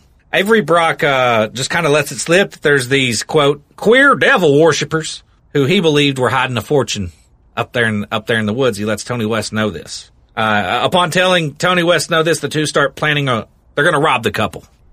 Mm-hmm. They're going to rob them. They know they got money up there. All right, op. So on December twelfth, nineteen eighty-two, uh, Tony West and and Avery are hanging out, and they're hanging out at nineteen-year-old Joey Wells' house, which was a friend of Avery and Tony's. Joey's there with on his first date with a beautiful young lady named Teresa Hudgens. Joey Wells and Teresa Hudgens plan on just hanging out for the night. You know, apparently Joey's car was broke down, and they're just going to watch TV. I don't, I don't know what was playing at the time, but Tony and Avery butt in and they're like, no, no, come with us. We're going to go. They plan on just riding around, you know, riding around, probably smashing mailboxes up, whatever a 17 year old in Georgia does and a immature criminal 30 year old. So for whatever reason, they join these two assholes, poor Joey Wells and, and, uh, Teresa Hudgens, who are also victims in this story because they both seem like they were okay, you know. Uh, but they start going out, they start riding around and, I don't know. I, I looked up what, what songs are big at this time. You know, it's it's late at night. What was number one on the charts at the time was "Hey Mickey, You're So Fine." So they're cruising the back roads of Georgia. Hey Mickey, you're so fine, you're so fine, you blow my mind. Hey Mickey, hey Mickey. And uh, but what? But, but even better was another Hall and Oates song. Oh, really? wow. I feel like there's a theme here with Hall and Oates. called Man Eater. And I looked this one up and I didn't know it. I didn't know Man Eater, but that was also on the charts. So they're driving around, they're they're blaring Hey Mickey, you're so fine probably and just, you know, living it up, these three teenagers and Tony, who is thirty. You know, I could see uh, backwoods Georgia is, if I recall correctly, yeah, 1982, but everywhere in the United States. At five o'clock, you had Fame. That was on TV. Six o'clock, you had, depending on location, you had the Greatest American Hero. Seven o'clock, if you were lucky, you had a couple seasons of the greatest TV show ever called Tucker's Witch and then MASH. So once MASH is over, what are you going to do? You bored, so you go drive around. So I can see. All that sounds like the worst television lineup ever. Yeah. So glad that I don't have a, a like. I was born in '86, so I don't have memories until like the early '90s, 90, 90, 1990, 1991. Whenever you start, when do you start making memories? Well, You know. I don't know if any. Uh, honestly, I just tell people I don't know that you've experienced life until you've experienced the TV show Tucker's Witch. So I'm just going to take your word on that. I'm gonna, Yeah. So they're they're driving around. They they need gas. They pull into a gas station. They all chip in and they get one worth of gas, which in 1982 probably filled the tank. yeah, But uh, and then they're like, you know, what are we going to do? We've got we've got Hey Mickey, you're so fine, and and but but the night is young, and Avery comes up with the big idea. Hey, let's go to Corpsewood. I know I know a couple guys up there that'll that'll give us some wine, and they won't they won't blow me because I'm not gay, but Yeah. they will blow guys, but not but, but not me because but I'm not because I'm not gay, but they will blow guys, and they're probably like, well, why, Avery, why'd you bring it up? They're like, I don't know. I don't know. I just wanted you guys to know that they have never blown me. I just want to put that out there that they haven't blown me. Like, okay, keep talk. Stop talking about it, Avery. Avery, you're talking about this a lot. No, I'm talking about it normal amount. I mean, I'm just. I they my penis. I just wanted to say that it's never been in Doctor Scudder's mouth. Uh, okay, so th- they all agree to go to Corpsewood Manor. Pull in the driveway, and Doctor Scudder comes out and meets them at the car, bums a cigarette, and says, "Yeah, hop out of the car, go up to the pink room. I'll meet you up there, and we'll party." Because they also use the pink room for partying, not just for balloon knot shenanigans. oh, okay, multi-event center. Drugs, alcohol, Sure, hand jobs. it's like the YMCA. Yeah, okay, yeah. So they head on up there. Dr. Scudder meets them up there, and the group of four they uh, they all start drinking Dr. Scudder's wine and and doing a little drug called Toodaloo, which I should also throw out there. They were they were doing while they were driving around, and it's a cheap way to get to get high, and it's a mixture of varnish, paint thinner, and and a few other chemicals in a plastic bag. You're just huffing huffing chemicals, basically. okay. They called it. All right, I was the Toodaloo. Okay, Toodaloo. Yeah, I was thinking you were talking about the sexual practice of Luda tother. but that's different. That is So, that's probably also happened in the pink room, though. yeah, Everything has happened. If these call, if these walls could talk, they wouldn't. They would just scream. Yep. That's one game of Twister you want to stay away from. One hand on the brown dot. So they're all up here, aside from Doctor Scudder. Right, he's up there, but he's not taking part in the drinking and the wine. And they're drinking wine, or he's probably Doctor Scudder's probably drinking wine, but the other, the rest of them are doing toodaloo, and everybody's just getting high and drunk and having a good time. And it, and it's here, it's the, it's at this point that that Avery Brock decides this is when we're going to do it. We're going to rob these people right now. So he he dismisses himself. He's like, I got to run back to the car. I'm going to go run down to the car. I'm gonna go get some more Toodaloo. Toodaloo. Be right back. You know, it just now hit me. I bet they call it Toodaloo because when you start huffing all that stuff, it's like, bye, See ya. see ya. I'm going to the backwoods with the harp. I'm on another plane. Exactly. Toodaloo. Uh, so he leaves, he leaves the pink room, goes down the three floors to the ground, goes to the vehicle and grabs not Toodaloo, but instead a 22 caliber pistol and a rifle. And he's like, this is when we're going to do it. We're going to rob him right now. Wow. So Avery Brock uh, climbs back up and immediately turns the rifle on Scudder, points it at him, and he's dead serious. Many people have said that Scudder had a knack for de-escalating situations and and trying to calm people down and and never like really losing his cool. You know, Scudder looks Brock in the eyes.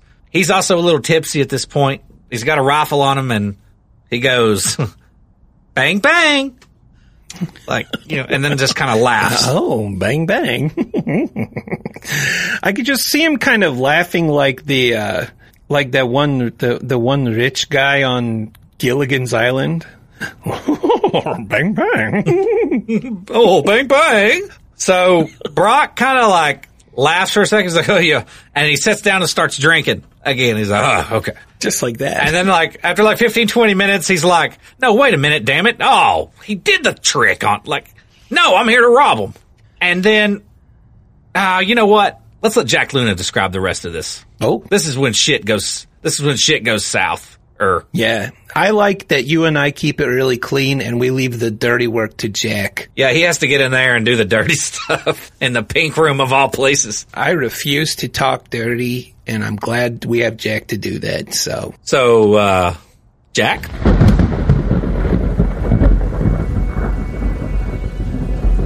The gayest experience of my entire life, and there were many, stands out because it happened to me rather than the rest that happened around me. Also, it went down without my young self even knowing it.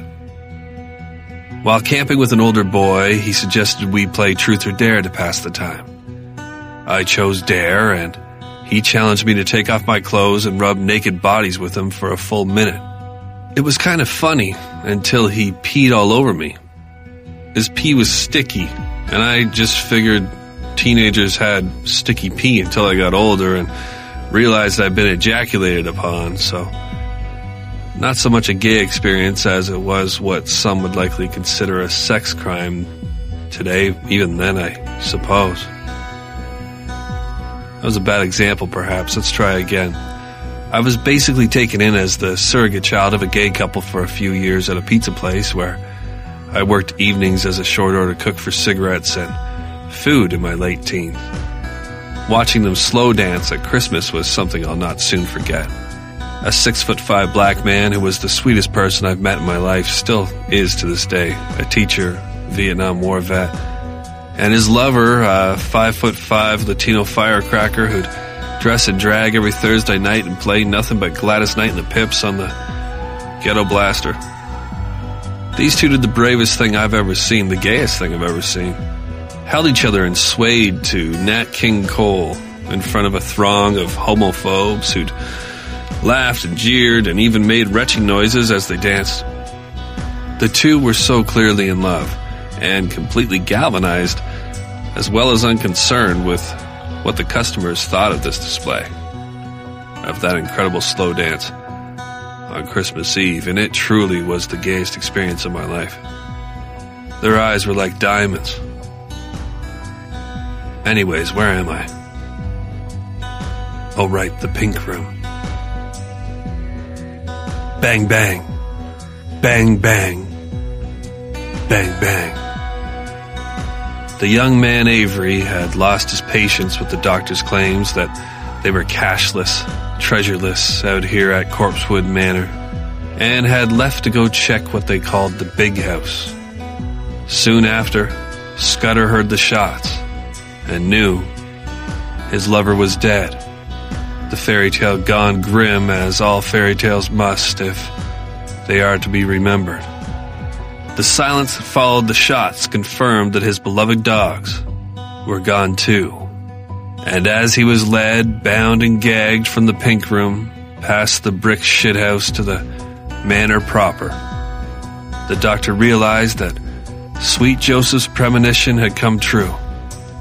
His lover's vision, that had just recently been summoned to stiff reality with paints, was escaping the canvas. Inside, the atmosphere was heavy, the energy scary, even for corpsewood.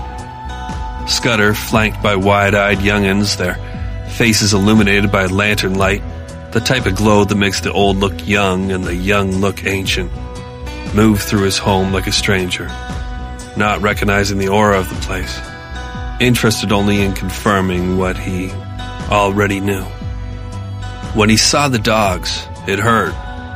Big boulders of fur, snout, and paws laid out by the fireplace like morbid fair prizes, dozing giants off to sleep now and forevermore. And then Joseph, so violently dead, his face frozen in surprise by the sudden unceremonious end. Joseph Odom broke the doctor. Scudder fell to his knees and the house somehow filled with his own voice, the melodic sounds of his harp. A strange thing, but no matter, no matter at all. The painting would come to life next, as the doctor cried out past his gag and crawled to the corpses, his darlings. Somehow, he had wasted them, lost them, and he wanted them back. Bang! A single bullet wouldn't be enough. The young'uns are screaming as the doctor announces through bloody teeth. I asked for this. Then, like his lover, he dies brutally, face filling with bullet holes, to match the ungodly painting, to meld with it. What the? F- what was that? I thought he was just gonna. Wow. I thought he was just gonna do the Doctor Scudder. Uh, Did Jack just admit to being molested? When, so I mean, we can't just we can't just ignore we can't just ignore that. No, So I- like the friends that we are, we should go ahead and explore that. make fun of them. Yes, I agree. Wow, all only thing I could think while I was listening to his experience was sounds like all of that that Jack went through was just intense. As, speaking of tense, it sounds like three were pitched that night. Not just one. Hey, you know how you know when how uh, Hey, you know how you know that uh, your molestation experience didn't just sneak up on you? How? When you s- take off all of your clothes beforehand and rub up against another dude. Yeah, that did, that didn't just that didn't just get you. if it takes five minutes to get undressed, and then you willingly rub your body against another much older boy, and then let him pee semen on you. Hey, Jack, why don't you take off all your clothes? Well, my clothes are still kind of wet because of the lake and all, but okay. oh no, he's unbuttoning his pants like I'm being molested. Oh, yeah, and you never take dare in the woods with an older boy. What do you fucking mean, truth or dare? There's two of us. You're just trying to suck my dick. That's the only way. That's the only reason you can even suggest this game. What do you call a race with Jack to see who can take their clothes off faster? What's that? Jack off.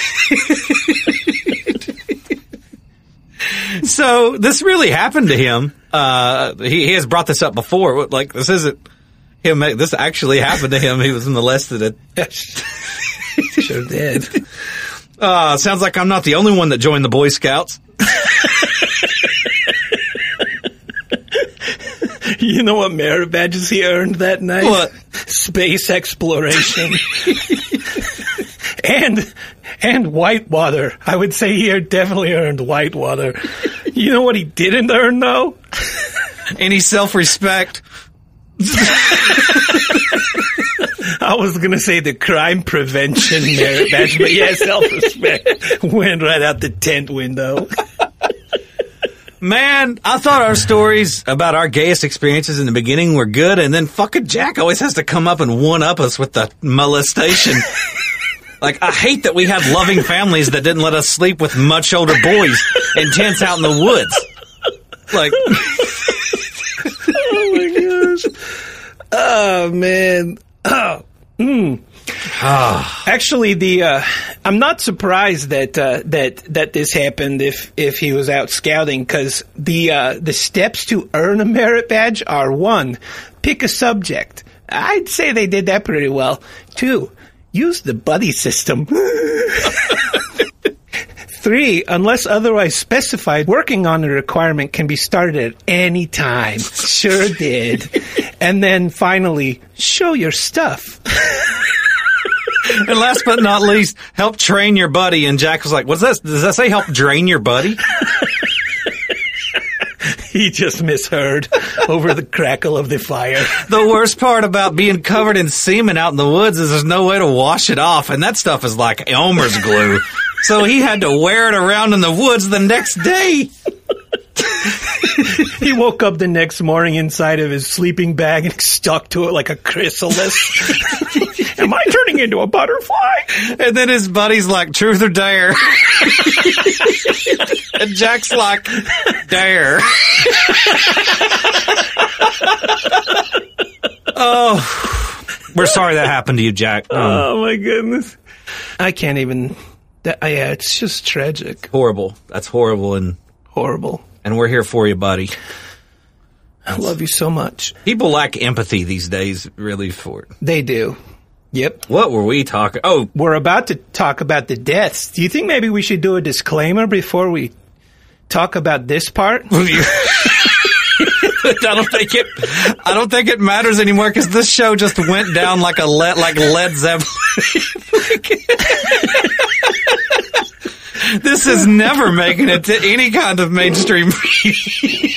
Oh man. like even the hard, most hardcore fans are like, did they just make fun of him for getting molested? for like ten minutes, it was making fun of him for getting molested.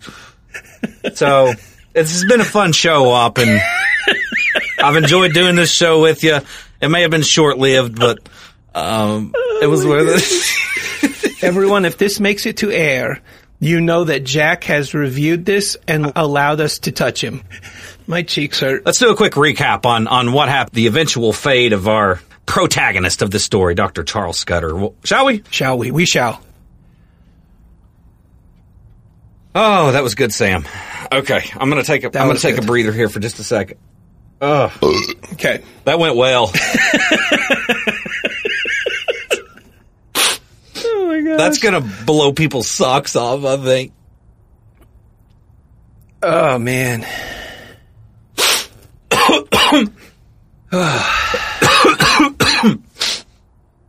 Okay.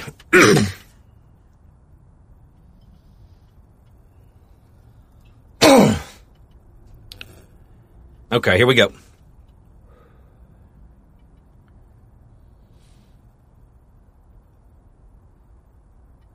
Now, when we left it for Jack at Bang Bang and then we was thrown into a tent out in the middle of the woods, whenever we did that, we left it Bang Bang, which is what Dr. Scudder says to Avery. The second Avery pulls the 22 rifle on him. Yes, right. They say that Dr. Scudder had had a knack for diffusing situations, de-escalating situations, and kind of charming his way out of pretty intense situations. And for a minute there, this was no different. Dr. Scudder says bang bang and kind of laughs a little bit, plays it off. Avery, being the dumbass that he is, is like, and then they sit down together and start drinking.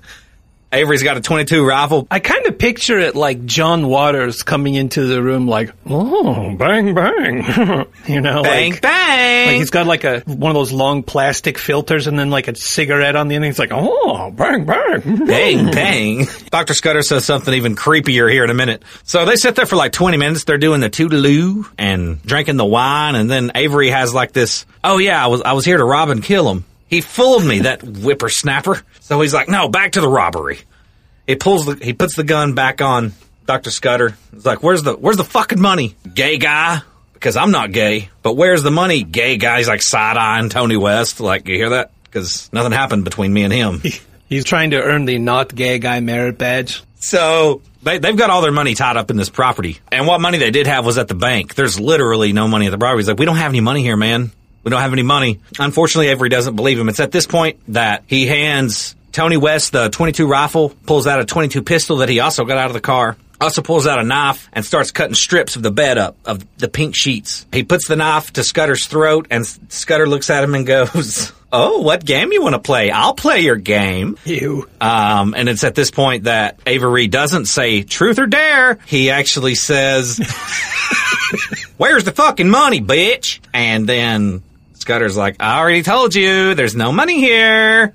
They start gagging him and bounding him. It's at this point that, that Avery has Dr. Scudder gowned and back, ba- gagged and bound. Maybe gowned and bagged too. You never know. Def- somebody has definitely been gowned and bagged, whatever that means in this, in the pink room at some point. Somebody has been gowned and bagged.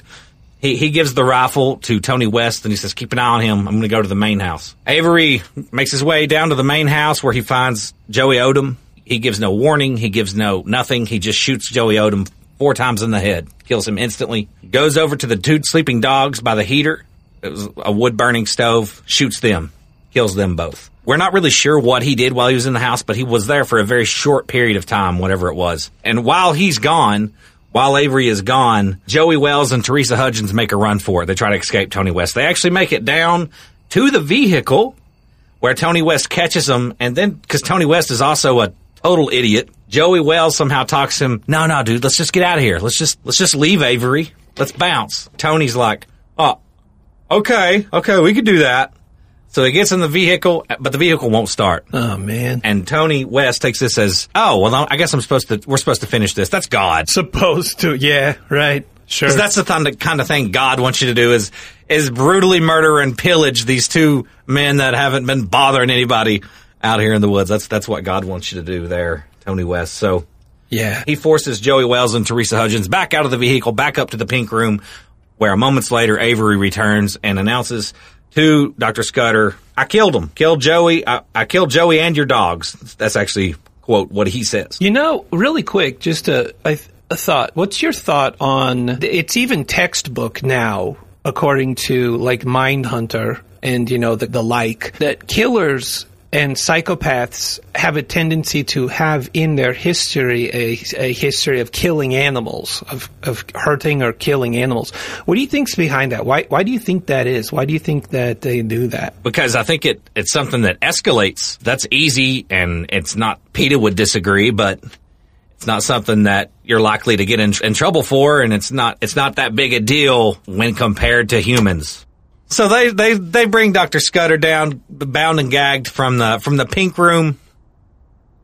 From the pink room down to the main house, where Dr. Scudder is unfortunately faced with the horrific scene that is the two dead mastiffs uh, he's placed on the couch there, but still bound and gagged, not really saying much while Avery and West kind of scavenge the house. They're just looking for anything they can find. Valuable money. Where's the fucking money? They're still yelling at him.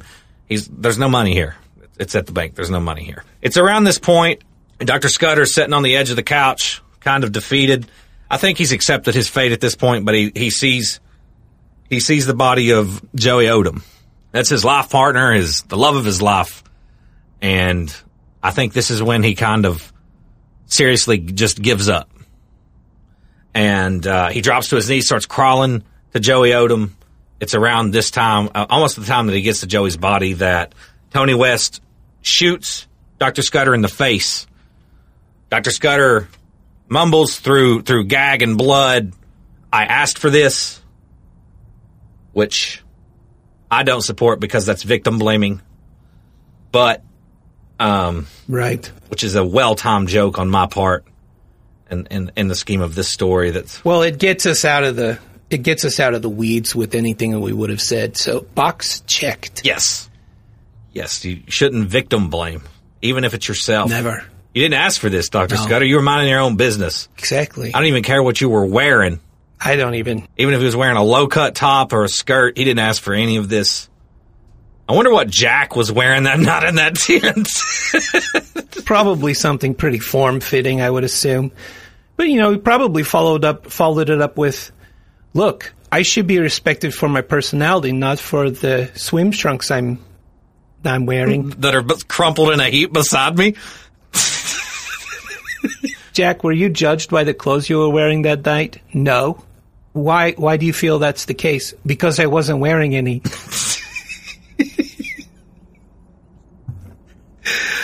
Oh, shit. Anyways. Hmm. So Dr. Hope Scudder says, so Dr. Scudder says, I asked for this, and it's at this point that Tony West puts a few more rounds in his head. Uh, four, at this point, four total.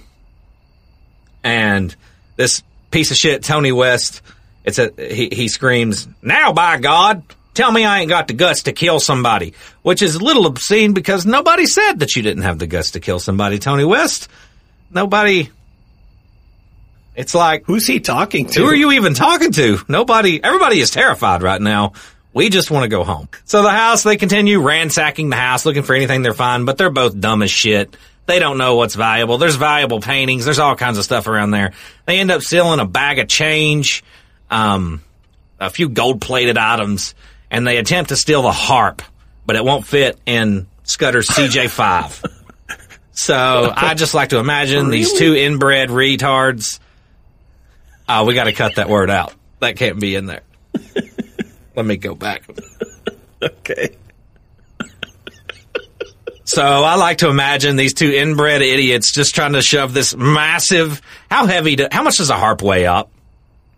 Oh, they're not light. I mean, it, it- it's basically a piano propped up without the wood enclosure. So it they're not they're not like they actually have caster wheels on the bottom, and you tip it side you tip it onto its back, and you wheel it around, and it sounds like you're wheeling a casket around when you do it. I'll bet you I'll bet you they're I don't know three four hundred pounds. So you know they just left this harp in the driveway whenever they left. Like they're not, we're not taking that back inside. Like, what was the end game anyway? Like, what? No one around there is going to be like, oh, hey, you guys got a harp too. Just like those weirdos in the mountains. That also happened to be murdered. Yeah. They're 500 miles from the next harp and probably 800 miles from a pawn shop that would take a harp.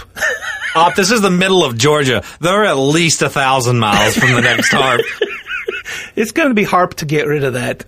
So while they're ransacking this house, Dr. Scudder is making some gagging noises, some some breathing noises. He's in his death throes. He's probably brain dead legally. Uh, the body is in the process of shutting down, but uh, just to make sure, Tony West stands over the body and pumps one more round into, into his forehead. Now, Jeez. it's uh, interesting to point out that hanging near the entrance was a painting that Dr. Scudder had done showing his own death. It was his head. If you can look it up on the internet, you can Google it. And, and it's Dr. Scudder bound and gagged with five bullet holes in his forehead, exactly the way he died.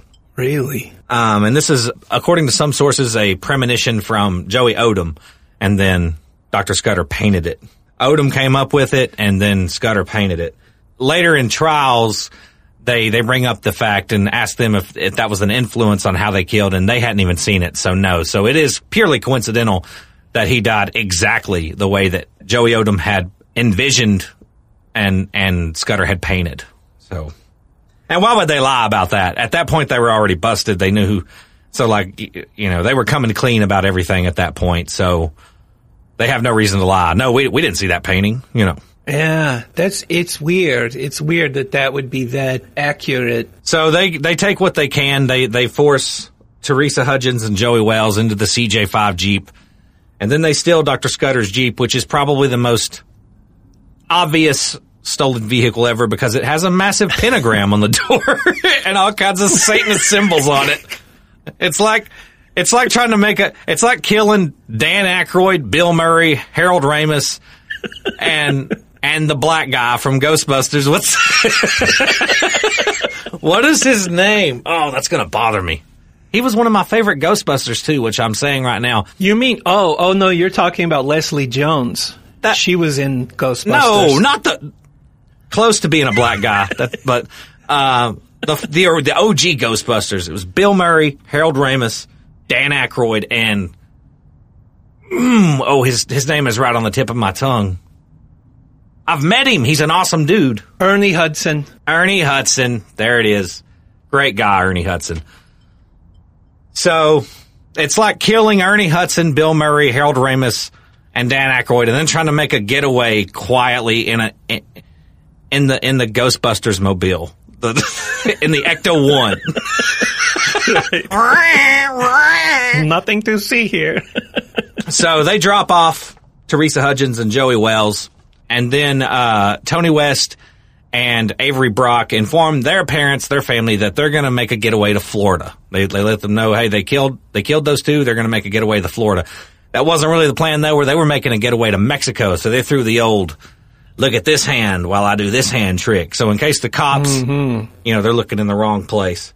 Okay, so on December 15th, 1982, a few days after the murder now, they've been on the road.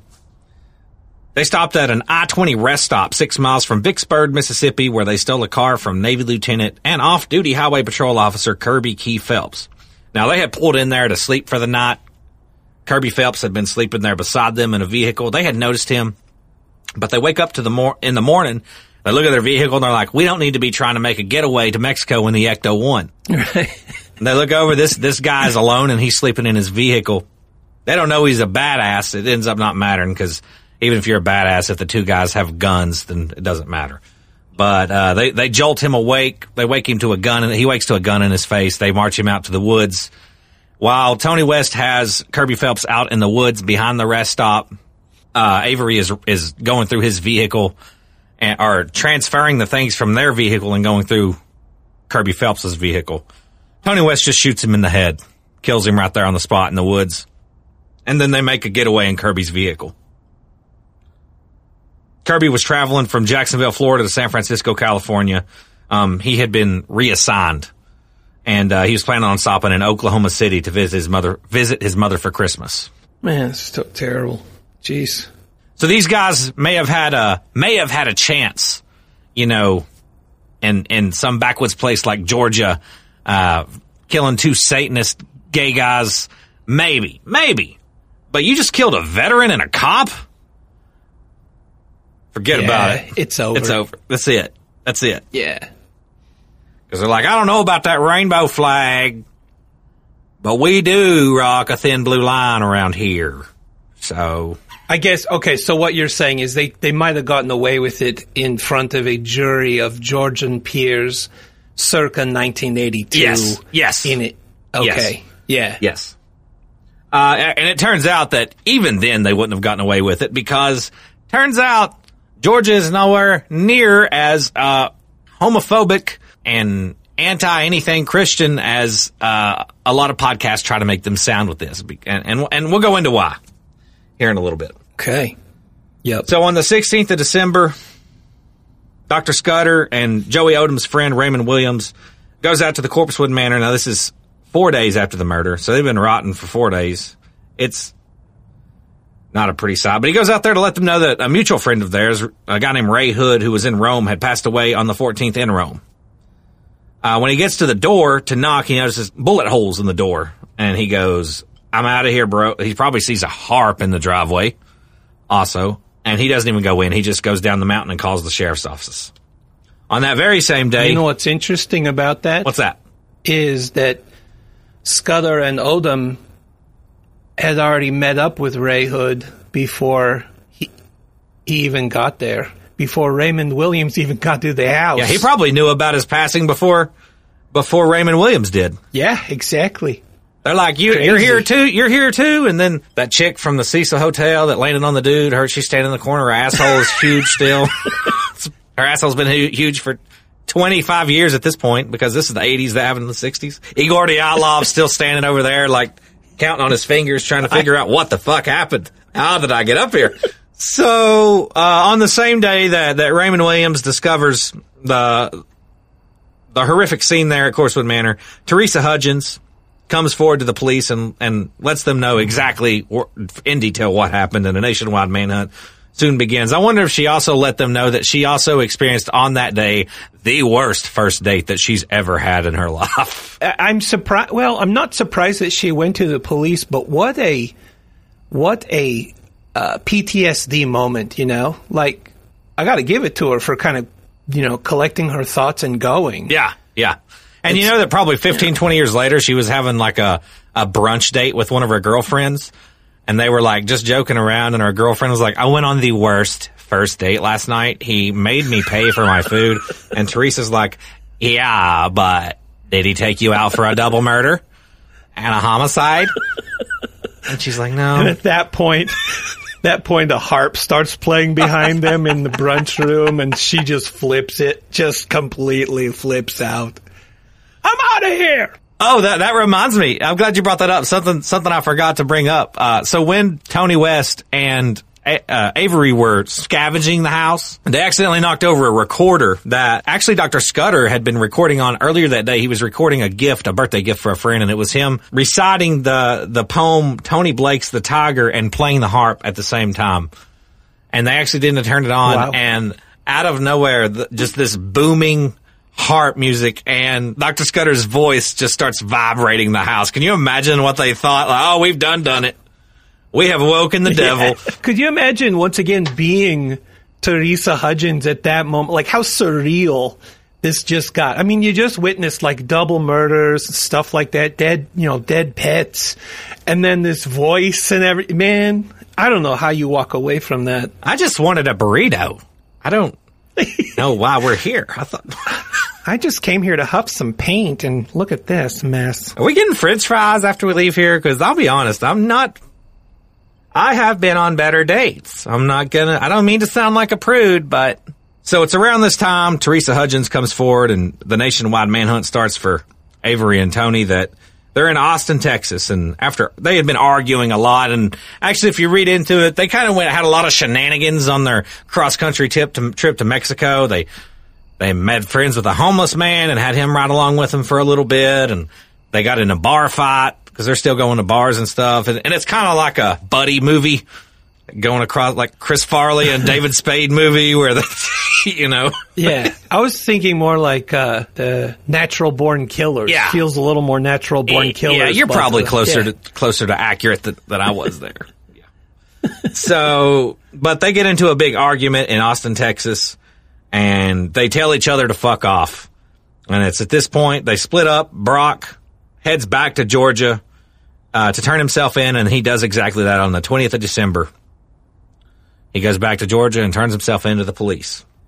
Not long afterwards, uh, on Christmas Eve, actually, in Chattanooga, Tennessee, at a gas station, Tony West turns himself in after harassing a police officer who was just trying to buy a cup of coffee.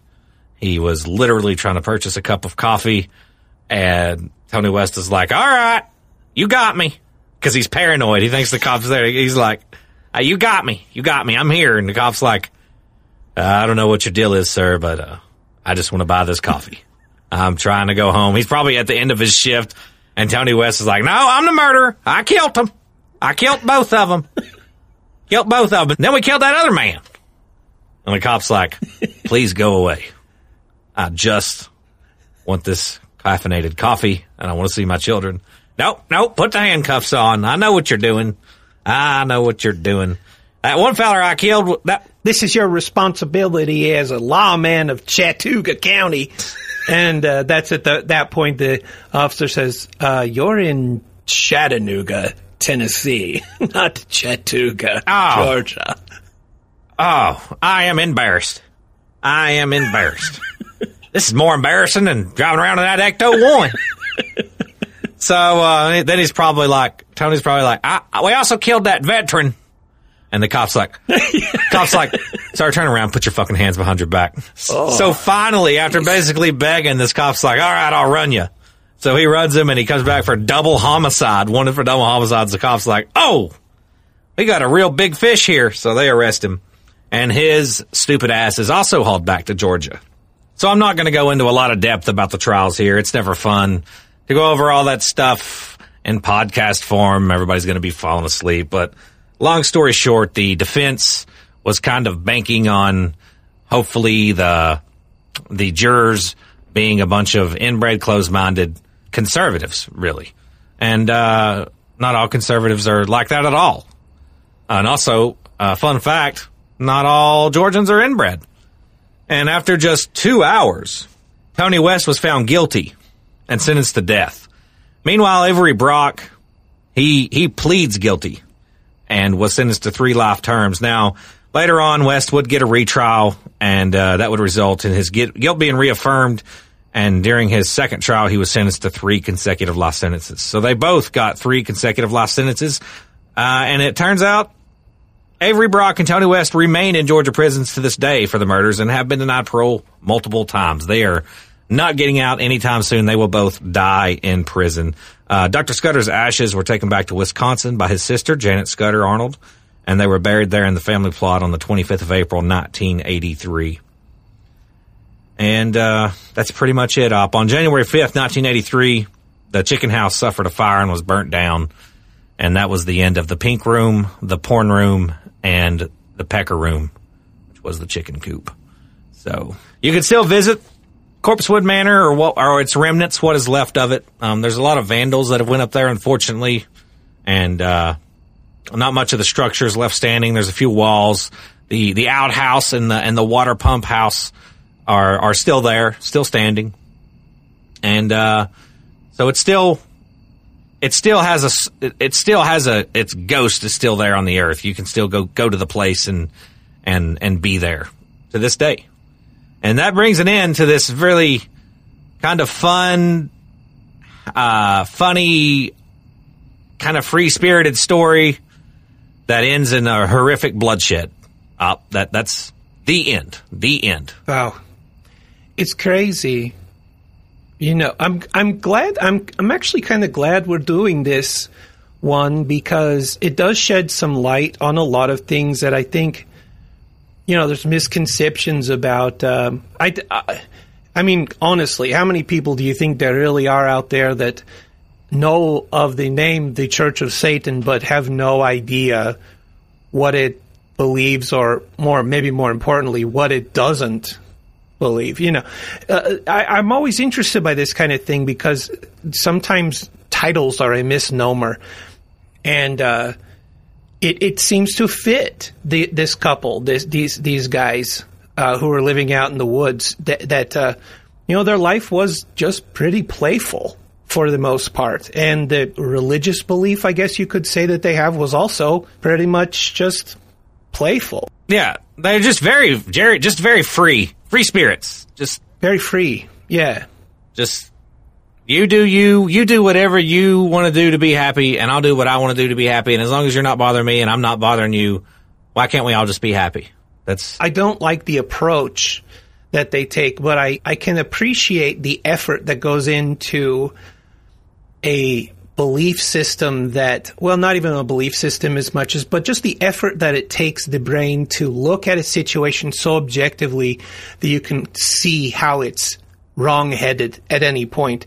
And I, you know, uh, whether you think so or not, there, there's a lot of, uh, a lot of things that happen on a daily basis that are kind of ingrained in our society that are based on Judeo-Christian values and everything. And for, you know, to have, to have a, to have a, a group that, uh, that has practiced, um, identifying all those things as much. It's it's just it's an interesting perspective to see that there's a there's a group out there that that is exercised. Uh, maybe that's a bad choice because it's the Church of Satan exercised, but they've been able to say, "Oh, hey, by the way, here are all the things that for decades and generations we've been doing that are just weird." yeah. you know, functionally it doesn't uh, move the needle at all, but it's just interesting that uh, it's such a contrast from what you and I would walk down the street and see. Yeah, yeah. You know, Ten Commandments statue and not even think about it. You know, or you know, just just all the all the things that have been kind of ingrained into us. Uh, where we don't want or need to see a separation that other people may want to see because they don't believe like we believe. This has been a this has been a, a roller coaster op. This is yeah. had a lot of ups there in the beginning, and then one very very very low down, and then a lot of downs, and then we ended on a down. Yeah, and that harp. Where's the harp? And the harp is that's a good question. I don't know where the harp is to this day. I don't. I know a lot of the a lot of the Scudder stuff was auctioned off, and you can still look at. Uh, at pictures of some of the artifacts from the Scudder Manor on the internet, uh, but where the harp ended up is a good question. Well, I am both uh, disturbed and grateful for you ejecting that story all over my earballs. Like we were camping. Yep, just like just like we were camping. Uh, well, I'd like to say I'm never calling you again, but after that, but I probably will. I'll just probably call you tomorrow. Okay, I'll be here. Great. Okay. Well, hugs. What? What?